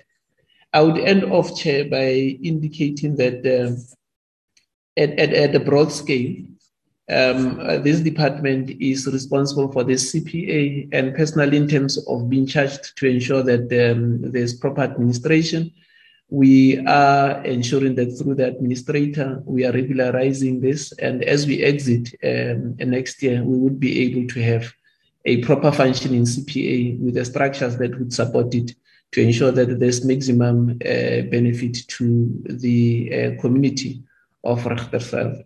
Thank you very much, Uh, thank you, DG. Thank you for the answers and thank you for the elaboration as well on some of the comments that were made. And we do understand uh, the limitations insofar as the political questions are concerned. Uh, members, I know that uh, the responses may not be exhaustive, but I think we, we have uh, made the point about some suggestions that need to be taken into account by the department. When we began this meeting, I did indicate that uh, there could be a possibility of an intervention from the Department of um, Public Enterprises I would want, because I would like us in NS to conclude by 12, if we can, and if members allow. But I would like to give an opportunity uh, to the official that is designated by the Department of Public Enterprises uh, to just take us through in the next 10 minutes um, uh, their take on this matter. I believe that they had prepared uh, just uh, um, a small intervention in this respect. And I, I want to give them an opportunity, therefore, uh, to, to state what they would like to share with us uh, around the same matter that uh, we are discussing today. you will introduce yourself as well as the possible the board member that is accompanying you here. You are welcome.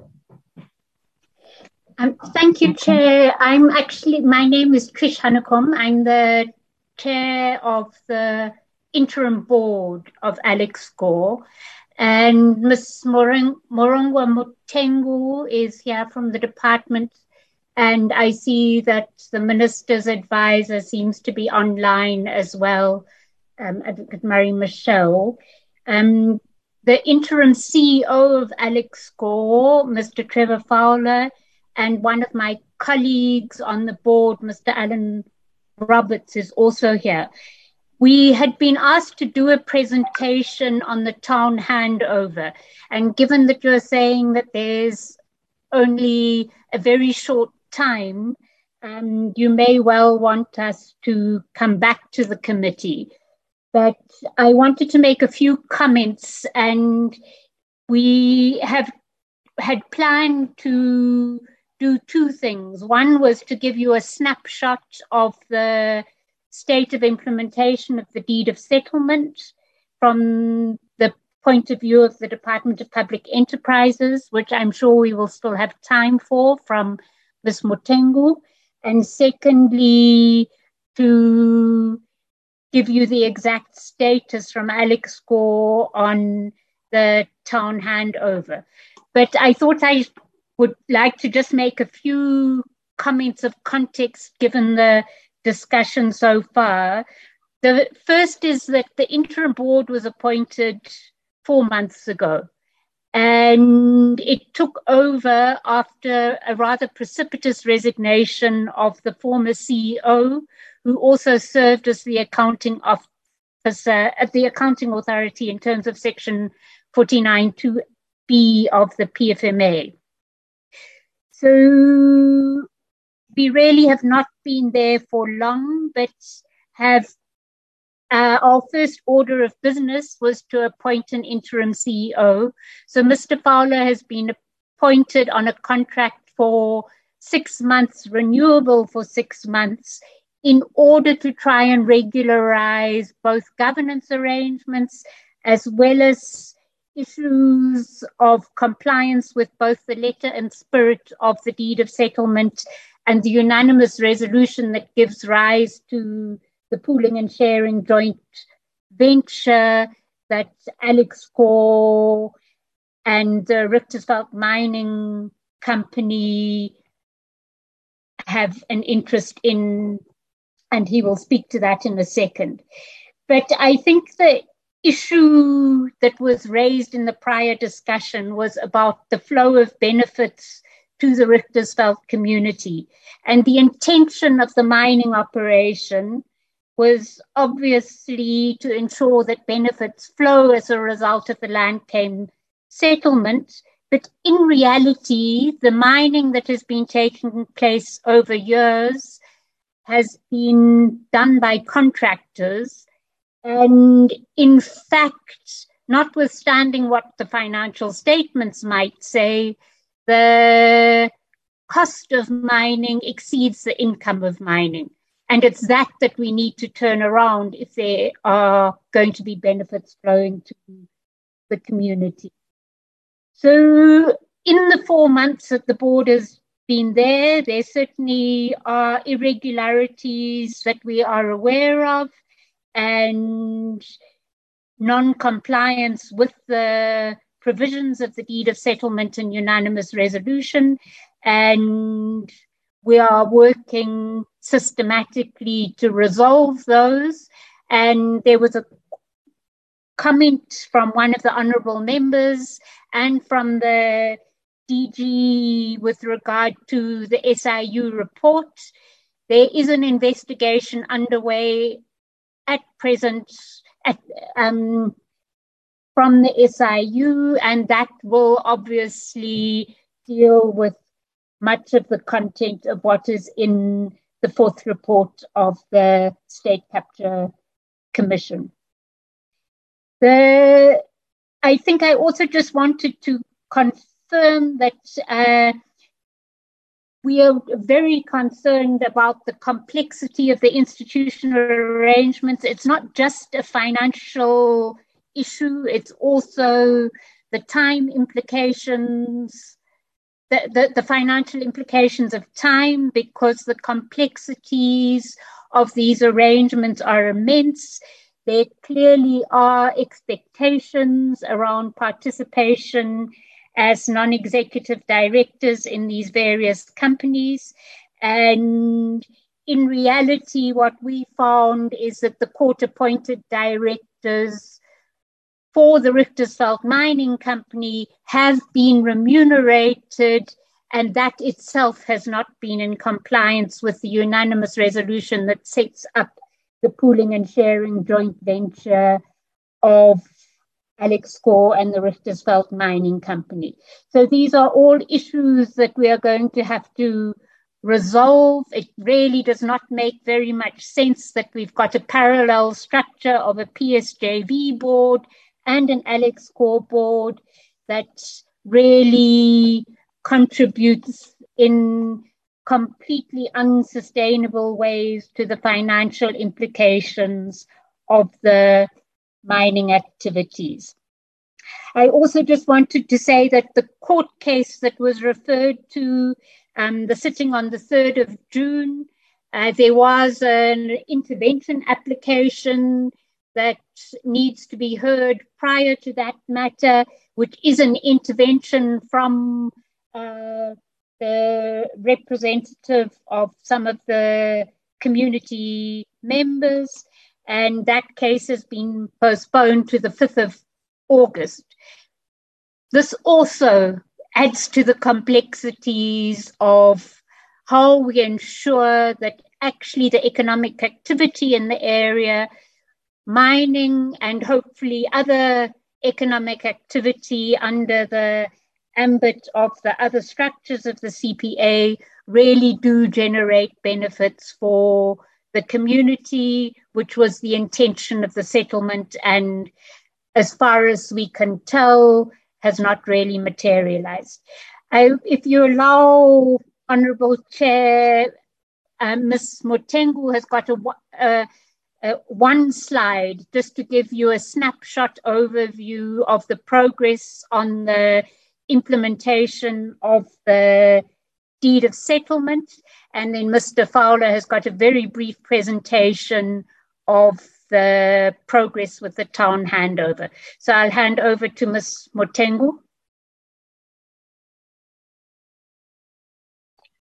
Uh, thank you. Uh, good morning, uh, Honorable Chair and Honorable members. Uh, my name is Murungwa Mutengu. I'm the head of the unit at the Department of Public Enterprises overseeing the affairs of Alexkor. Uh, um, I know that the brief was only on uh, the the progress in terms of implementation of um, or the infrastructure upgrades, but I think it will be beneficial for members maybe to just give an overview, as highlighted by um, my colleagues from rural development, that the department was the lead in terms of this um, um land restitution claim. So in terms of the obligations, there were eight obligations. I'll just be very quick. Um, and all of them except I can say two of them, which one uh, is the infrastructure and the handover of the town, and also the transfer of properties are outstanding.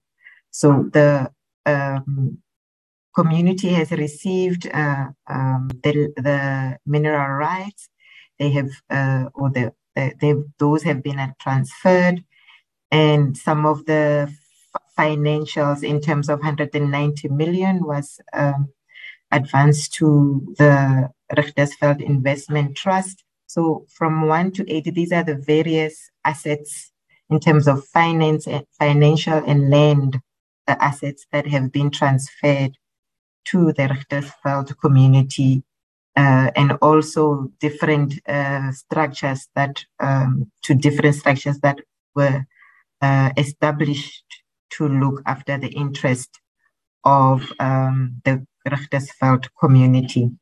So, in terms of the implementation, um, it's it's quite complex, as uh, my colleagues have alluded to earlier. Um, it's not only DPE and rural development that are involved in this process, but we also um, it also extends to other department uh, organization such as uh, the National Treasury uh, and also the national, the provincial government is also key, uh, in particularly in terms of the establishment of the township of Alexander Bay. Um, my colleagues from Alexkor will take us or will give a briefing on the challenges and the difficulties that Alexkor had and is, is encountering uh, with regards to this specific uh, provision. So ov- overall, we can say that the implementation is almost complete except for those two um, provisions. And on the 45 million payment, um, if I can just summarize that, the it's the payment uh, goes hand in hand with the transfer of about 500 residential properties uh, to the Richtersveld Property Holding Company. And the reason for the delay um, was that the property holding company um, did not have or was not regular. It, it, it only had one director, and the requirement was for the company to have uh, four directors in order for it to be correct or, or six. So th- for a number of years, um, the department has uh, attempted to try and, and, and transfer, but we were a bit cautious given that some of the monies have been have disappeared. Um, for example, the agricultural company, 50 million uh, disappeared um, a, a, while back. So the department uh, is a bit cautious. So it's awaiting, it was awaiting the process where the Richtersveld um, property holding is properly regular, regular or it's regularized and it has um, the, the required members in over to in order to ensure that the interest of the community is um, is taken care of. Um, and also, uh, I would like to also highlight. Morongo, can you can you leave a few minutes for Trevor, please? We're nearly yeah. done with the time. Okay, so um, uh, maybe just to highlight some of the questions from um, the honourable members in terms of the investigation um, or of some of the corruption um, that were highlighted in the report. The SIU has been authorized to investigate the maladministration and corruption at Alexkor, but it also extends to investigate um, the in the also corruption in the CPA structures. So the investigation has commenced, and we hope, hopefully, in the next few months, we'll have um, a report on um, the investigation itself. But I hope uh, um, we will have, yeah, we will have uh, some progress in the next um, few months. Uh, without wasting any more time, uh, Honorable Chair, I will give to my colleague, Mr. Um, Trevor Fowler, to brief uh, the committee on the infrastructure upgrade. Thank you.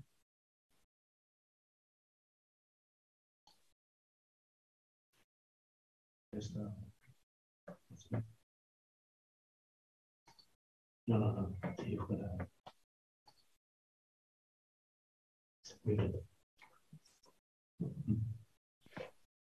Mr. Fowler, do you need me to help you with the presentation? No, no, it's fine. Thank you, uh, Chair. Are you um, able to project? Yes. Good afternoon, uh, good morning, uh, Honorable Chairperson and uh, uh, Honorable members of the committee. Let me, I'll be very brief. I, I, it's a fairly long uh, presentation, but I'll take about five minutes. Uh, the background has been put forward uh, already that the um, property, uh, properties and the land and the mineral rights um, were in a court uh, order uh, given to the to the CPA and the mineral rights have already been transferred. And there's also uh, transfer of the services to the municipality, Richtersveld municipality. That uh, process uh, I will go through very quickly. Um, the if you can just move on to the next uh, slide, uh, we can move on. Uh, this particular slide covers the what was the, the former township of Alexander Bay village is uh, which was to be handed over. And it's also handed over to the municipality to provide the services. Currently Alexkor provides uh, all of the services to uh, uh to Alexander Bay. Uh, the roads the water uh, um, the distribution of the electricity which uh, we receive from from uh, Eskom. Um, so to we can move on. The the services, the engineering services here needed to be upgraded to a level that uh, is acceptable to the municipality. And we've uh, essentially undertaken most of those uh, engineering services. If you can move on. Um,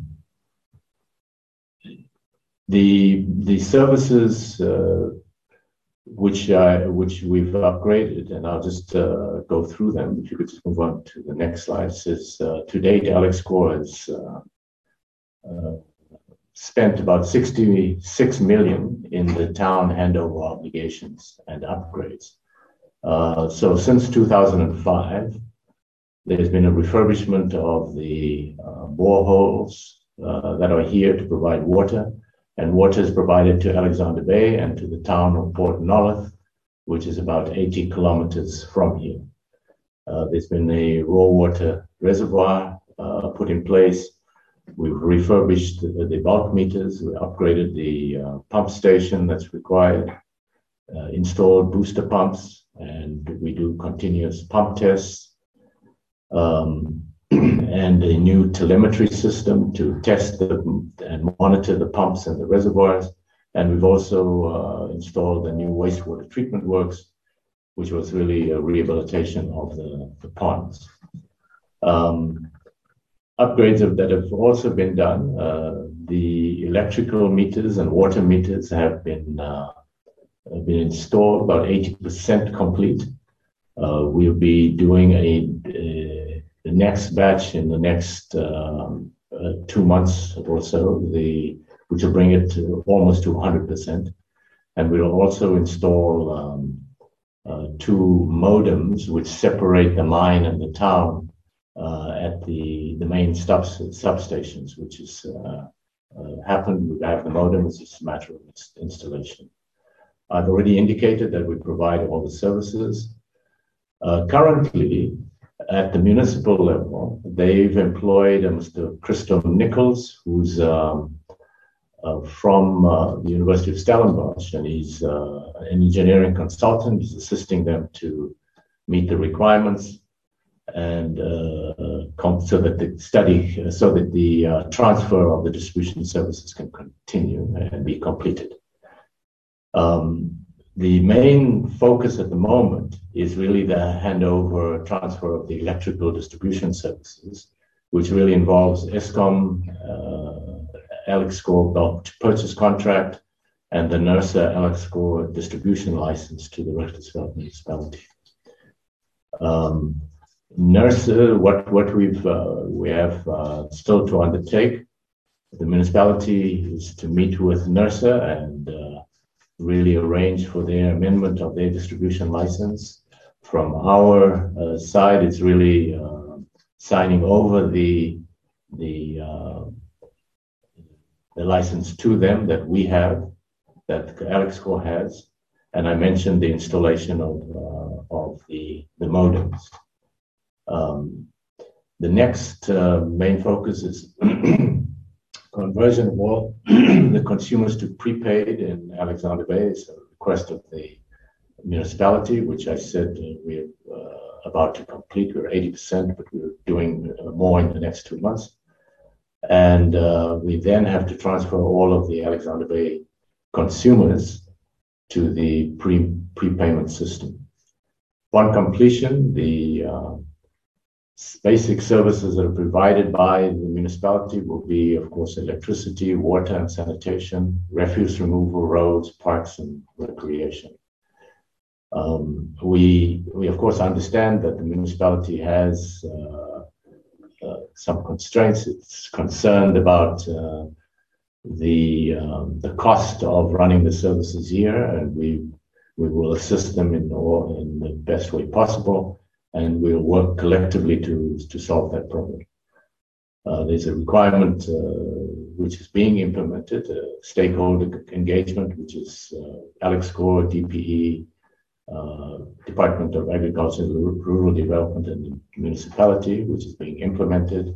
In fact, just yesterday, the deputy minister was here and he met uh, both the mayor and the municipal manager of the Richtersveld community. So we're uh, both implementing and developing the action plan uh, as as is uh, required to ensure effective implementation. Okay, thank you very much. That was I've just gone through the slides very, very quickly. Thank you. Thank you, Chair. That completes our input, and I assume that in the event that you have issues you wish to follow up, that you may want us to avail ourselves again for the committee. Thank you. Thank you very much uh, uh, to the team from uh, Public Enterprises, particularly Alexkor. Um, I, I think that uh, firstly, I would say that it would be great if you can share that presentation or those presentations with us, or give us a consolidated presentation once and for all, um, uh, so that the members can also interact with those beyond this meeting. But I think I would want to take this opportunity again to check with the members uh, if they would like to raise some questions with this presentation. Of course, we appreciate it because it gives us uh, some global picture in terms of uh, what is actually obtaining with Alexkor as well as the community that uh, you are linked to insofar as the CPA is concerned. Um, members, there is a presentation, and I must say that it is an executive summary, as you could see. Uh, but I think you have every right to want to ask questions if you have questions of clarity and make comments as well, unless you feel that uh, you you have been duly covered by the earlier interaction with the sister department. Any takers? Ch- Chairman.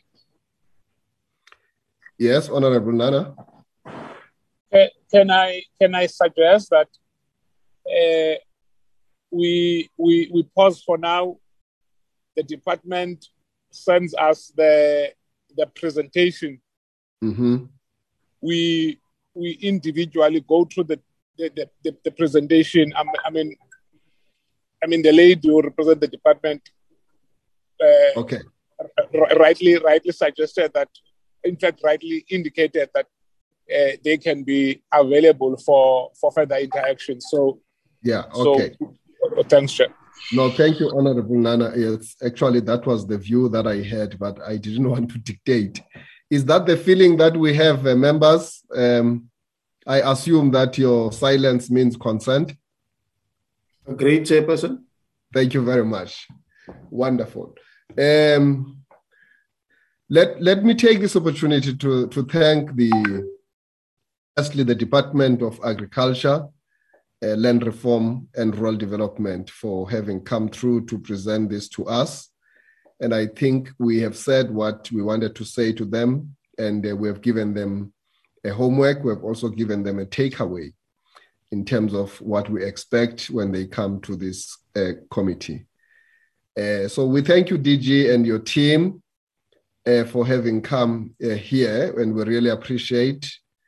Um, I also wish to equally thank um, the delegation that comes from uh, uh, DPE, particularly Alexkor. Thank you, Chairperson, as well as the CEO and all the officials that had uh, attended uh, this uh, particular session. we would like to release you so that you can go back to your desk to continue doing the service to the nation.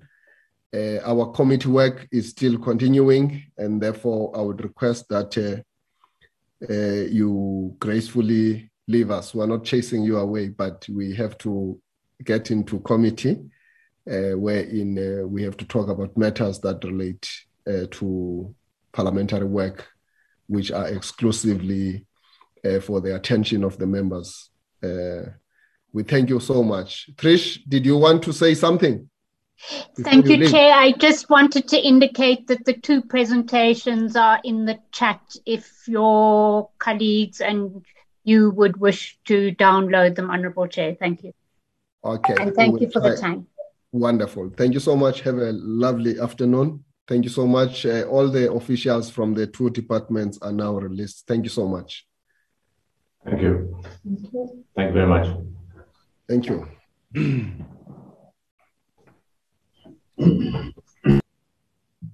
uh, honorable members, without any waste of time, we have the second item, which is the last item in our agenda, which is an item to look into the minutes of our previous meeting. The minutes have been shared with us in advance, and I want to understand that the members must have gone through those minutes, and uh, therefore uh, it will be quite a quick exercise to consider them for adoption. Uh, I see the hand of the Honorable Smith, but before you get there, Honorable Smith, um, allow me to confirm before we, we, we get into this item whether we constitute the quorum or not. Uh, my understanding is that we are 13 members of this uh, committee. This is the brief that I was given when I joined. And therefore, I just want to check from the number of attendees, particularly the honorable members, uh, how many members are there in order to check if we do constitute a quorum. Can you take us through that, uh, the Secretariat? Yes, Chair, we do form a quorum. Yeah, just to confirm how many members are present in this meeting. Thank you for, for, for, for making that indication. There were nine members, but um, Ms. Bibi has since excused herself, so there are, there's now eight members. Okay, thank you so much. So we still form a quorum anyway. Or we form a quorum because she was here.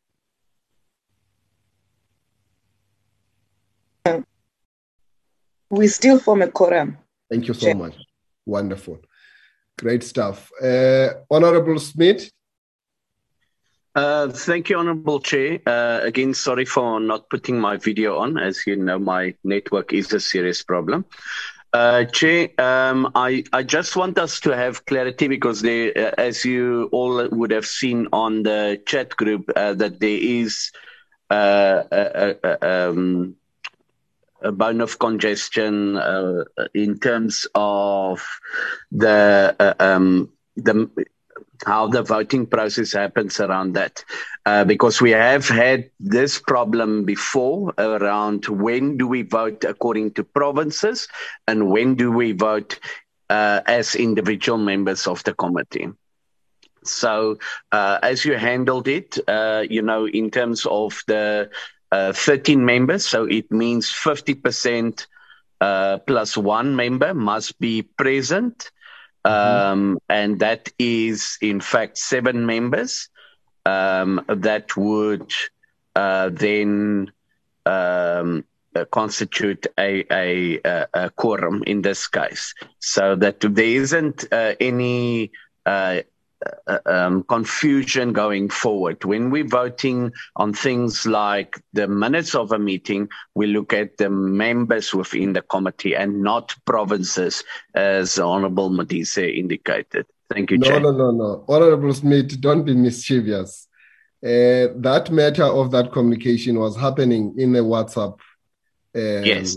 Chat room. I just want us to have clarity, Chair. No, no, no, Chair. I, I, Honorable Smith, I, I hear you. I think we, we, we will have clarity when clarity is required. Uh, we don't have that item on our agenda. Everything is clear now. We've got quorum and we constitute quorum and we are good to take decisions in this meeting. Chair, Chair uh, note, on a, on a point, note, point of order on that. Let me complete Chair. what I'm saying.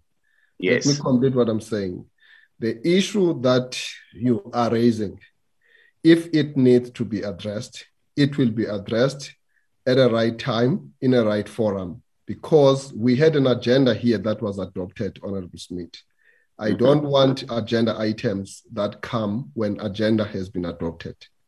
So okay. I respect what you are saying and I take consideration of it, but I want to say again there was an informal interaction in a WhatsApp group.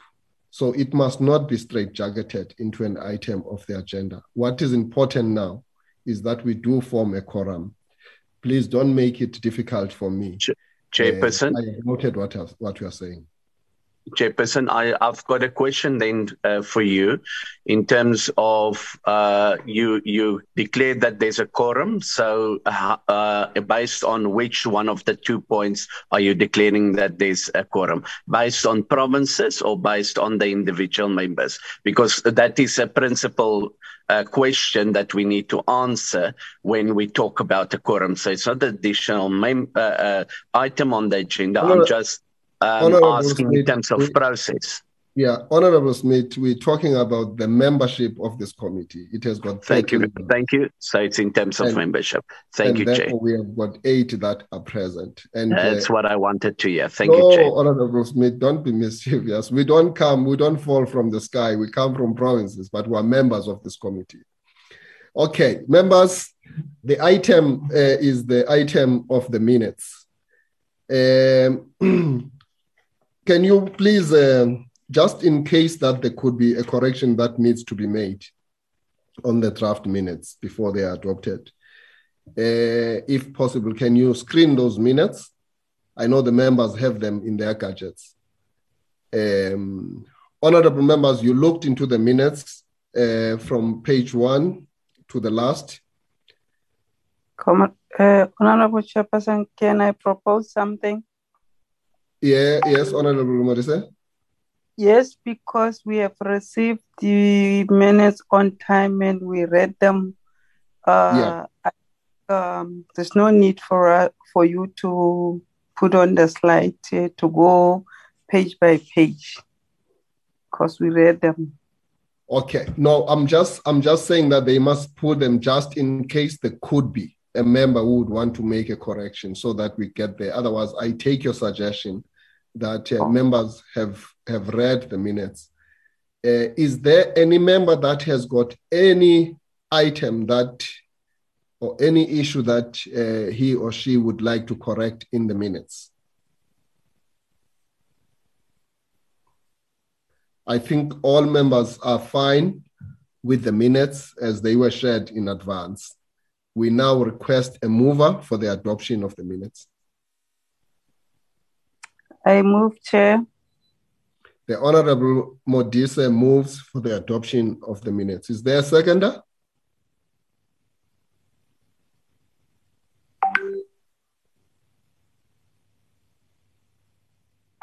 Honorable members, we need a seconder for the adoption of the minutes. Honorable... Yes, Honorable Nana? I hope you can see the problem that you could be faced with if the opposition decides not to partake, particularly in the adoption of minutes.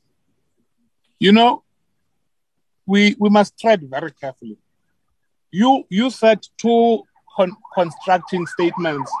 Initially, you said it is by membership to the committee. But after that, you make a cynical addition that we don't fall from the sky, we're from provinces. Everybody knows that we're from provinces. We're not mana. It's unacceptable, Manchaman. If we can keep quiet now, these, these minutes will not, be, will not be adopted. We must be treated as adults. Otherwise, we'll be hostile towards you and your ANC. There'll be no progress in this committee. I just want, I just want, I just want to make that that caution, Chairman. Uh, Honorable Nana, there was no malice. I, I answered, I dealt with that question properly. And uh, I think you might have read it differently, but that's not, that was never the intention. So I hope I read it differently, Chairman, because you made two conflicting statements. And I'm saying to you, the first one you said it's by membership to the committee. And mm-hmm. Honorable Smith accepted that. But you, after that, make a cynical comment that no, we don't fall from the sky. No, no, I don't want us to enter into a dialogue, but that statement was never intended to be cynical at all. This, but this is how this, this is how it came across. No, I think you you are raising historical issues here in terms of your, your temperature. No, Honorable Nana, the membership is clear here. We are 13 members of this committee. I repeat what I said and therefore the quorum is checked in terms of the attendance of the members of the committee.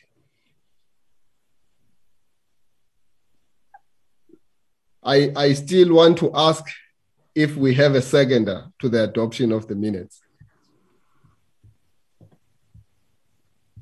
If there is no seconder, then it would mean then that we just note these minutes and uh, defer them to the next meeting.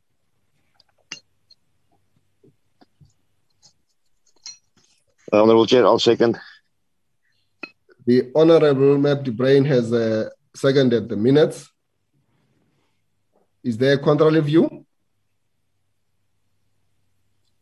Silence means consent. Uh, the minutes of this meeting Chair. are now. Come again? Chairperson, it's Honorable Smith. Yes, Honorable Smith. I am concerned, Honorable Chair. If we look at the number that we said we are eight members. Okay, it's the Honorable Modise, it's the Honorable yourself, and then there's a maximum of uh, how many? Five uh, opposition members on the on the platform. So I just want to confirm: Are we still eight members, or or is one of the ANC members missing? Uh, the secretariat did assure me that we have eight, only the ninth member. At that moment, but I'm asking now at this moment that we're adopting because we had uh, discussions until then. So at all time until the business is finished, we need to make sure that there's a quorum. Uh, where will, because there's can... clearly no ANC member to second, so it means that there's one member short. We can check that because there's also the issues of. Uh, network instability for, for some members. So a member might have maybe been kicked out by the system. But I think that's neither here nor there because we have a seconder. And at a time when we started this item, everybody was here on board. I don't want us to be too technical about that. Chair, we and, must be technical about it. This is a legal, yeah, checking, legal process. I'm, I'm mean, checking with the secretariat to check exactly what you are referring to. Is there anyone who might have been kicked by the system? Members of the secretariat? Yes, Chair. Honorable Mama Robela just indicated that she has been kicked by the system of the meeting, out of the meeting by the system. She's trying to reconnect. Okay. Yes, she's trying that, to reconnect that's the issue then I was talking about of the instability. We must the environment in which we are operating also has got these challenges that some members are located in in locations where in the network or signal is unstable for one reason or the other. I don't think we do have a contrary view. Um, so I think the minutes are now duly adopted. Chairperson? Yes, Honorable Smith. Honorable uh, Chair, I want to, to state two two points. Firstly, is we can't ex- accept that the minutes is duly accepted because we are not a quorum okay in essence. So that's the that's the first issue. The second issue eh, this situation with the networks actually reinforces the drive for us as committee members to start to sit in person within committee uh, because uh, this is the type of situation we're going to constantly have. This was a temporary uh, uh, uh um, arrangement while we were in deep in the COVID pandemic with all the regulations. Uh, the the the portfolio committees are actually returning to to in-person meetings. And i think it is proper for us as well to start to arrange for in-person meetings as this committee. Thank you chair. Your suggestion is uh, duly noted and i think the members uh, will uh, grasp it with and uh, consider it going forward uh, I don't think you are raising an opposing view, uh, but you are just stating a challenge with regards to the manner in which we are operating right now, given the post COVID uh, situation. Uh, honorable members, there it is. The, the minutes uh, are duly adopted now. And uh, I want to take this opportunity to thank you for attending and, and for engaging with um, the presentations that were made to us by the two departments. And of course, we are operating under very um, different environment, which has got its own challenges. And uh, I sincerely note the suggestions which are made by the members here. And I also wish to say that members must not take a view that when we express ourselves, that necessarily we are being negative, but we speak, um, you know, openly and frankly, and not prejudge each other. And I am certainly a chairperson of the committee, and uh, I respect all the members equally in the committee. And uh, I am again wanting to appeal to the members that let's work together and ensure that we serve and service our people uh, as expected. I want to take this opportunity to thank you, members. I know that some members will be going to plenaries, and therefore, I don't want to waste your time. I wish to release everybody. The meeting stands adjourned.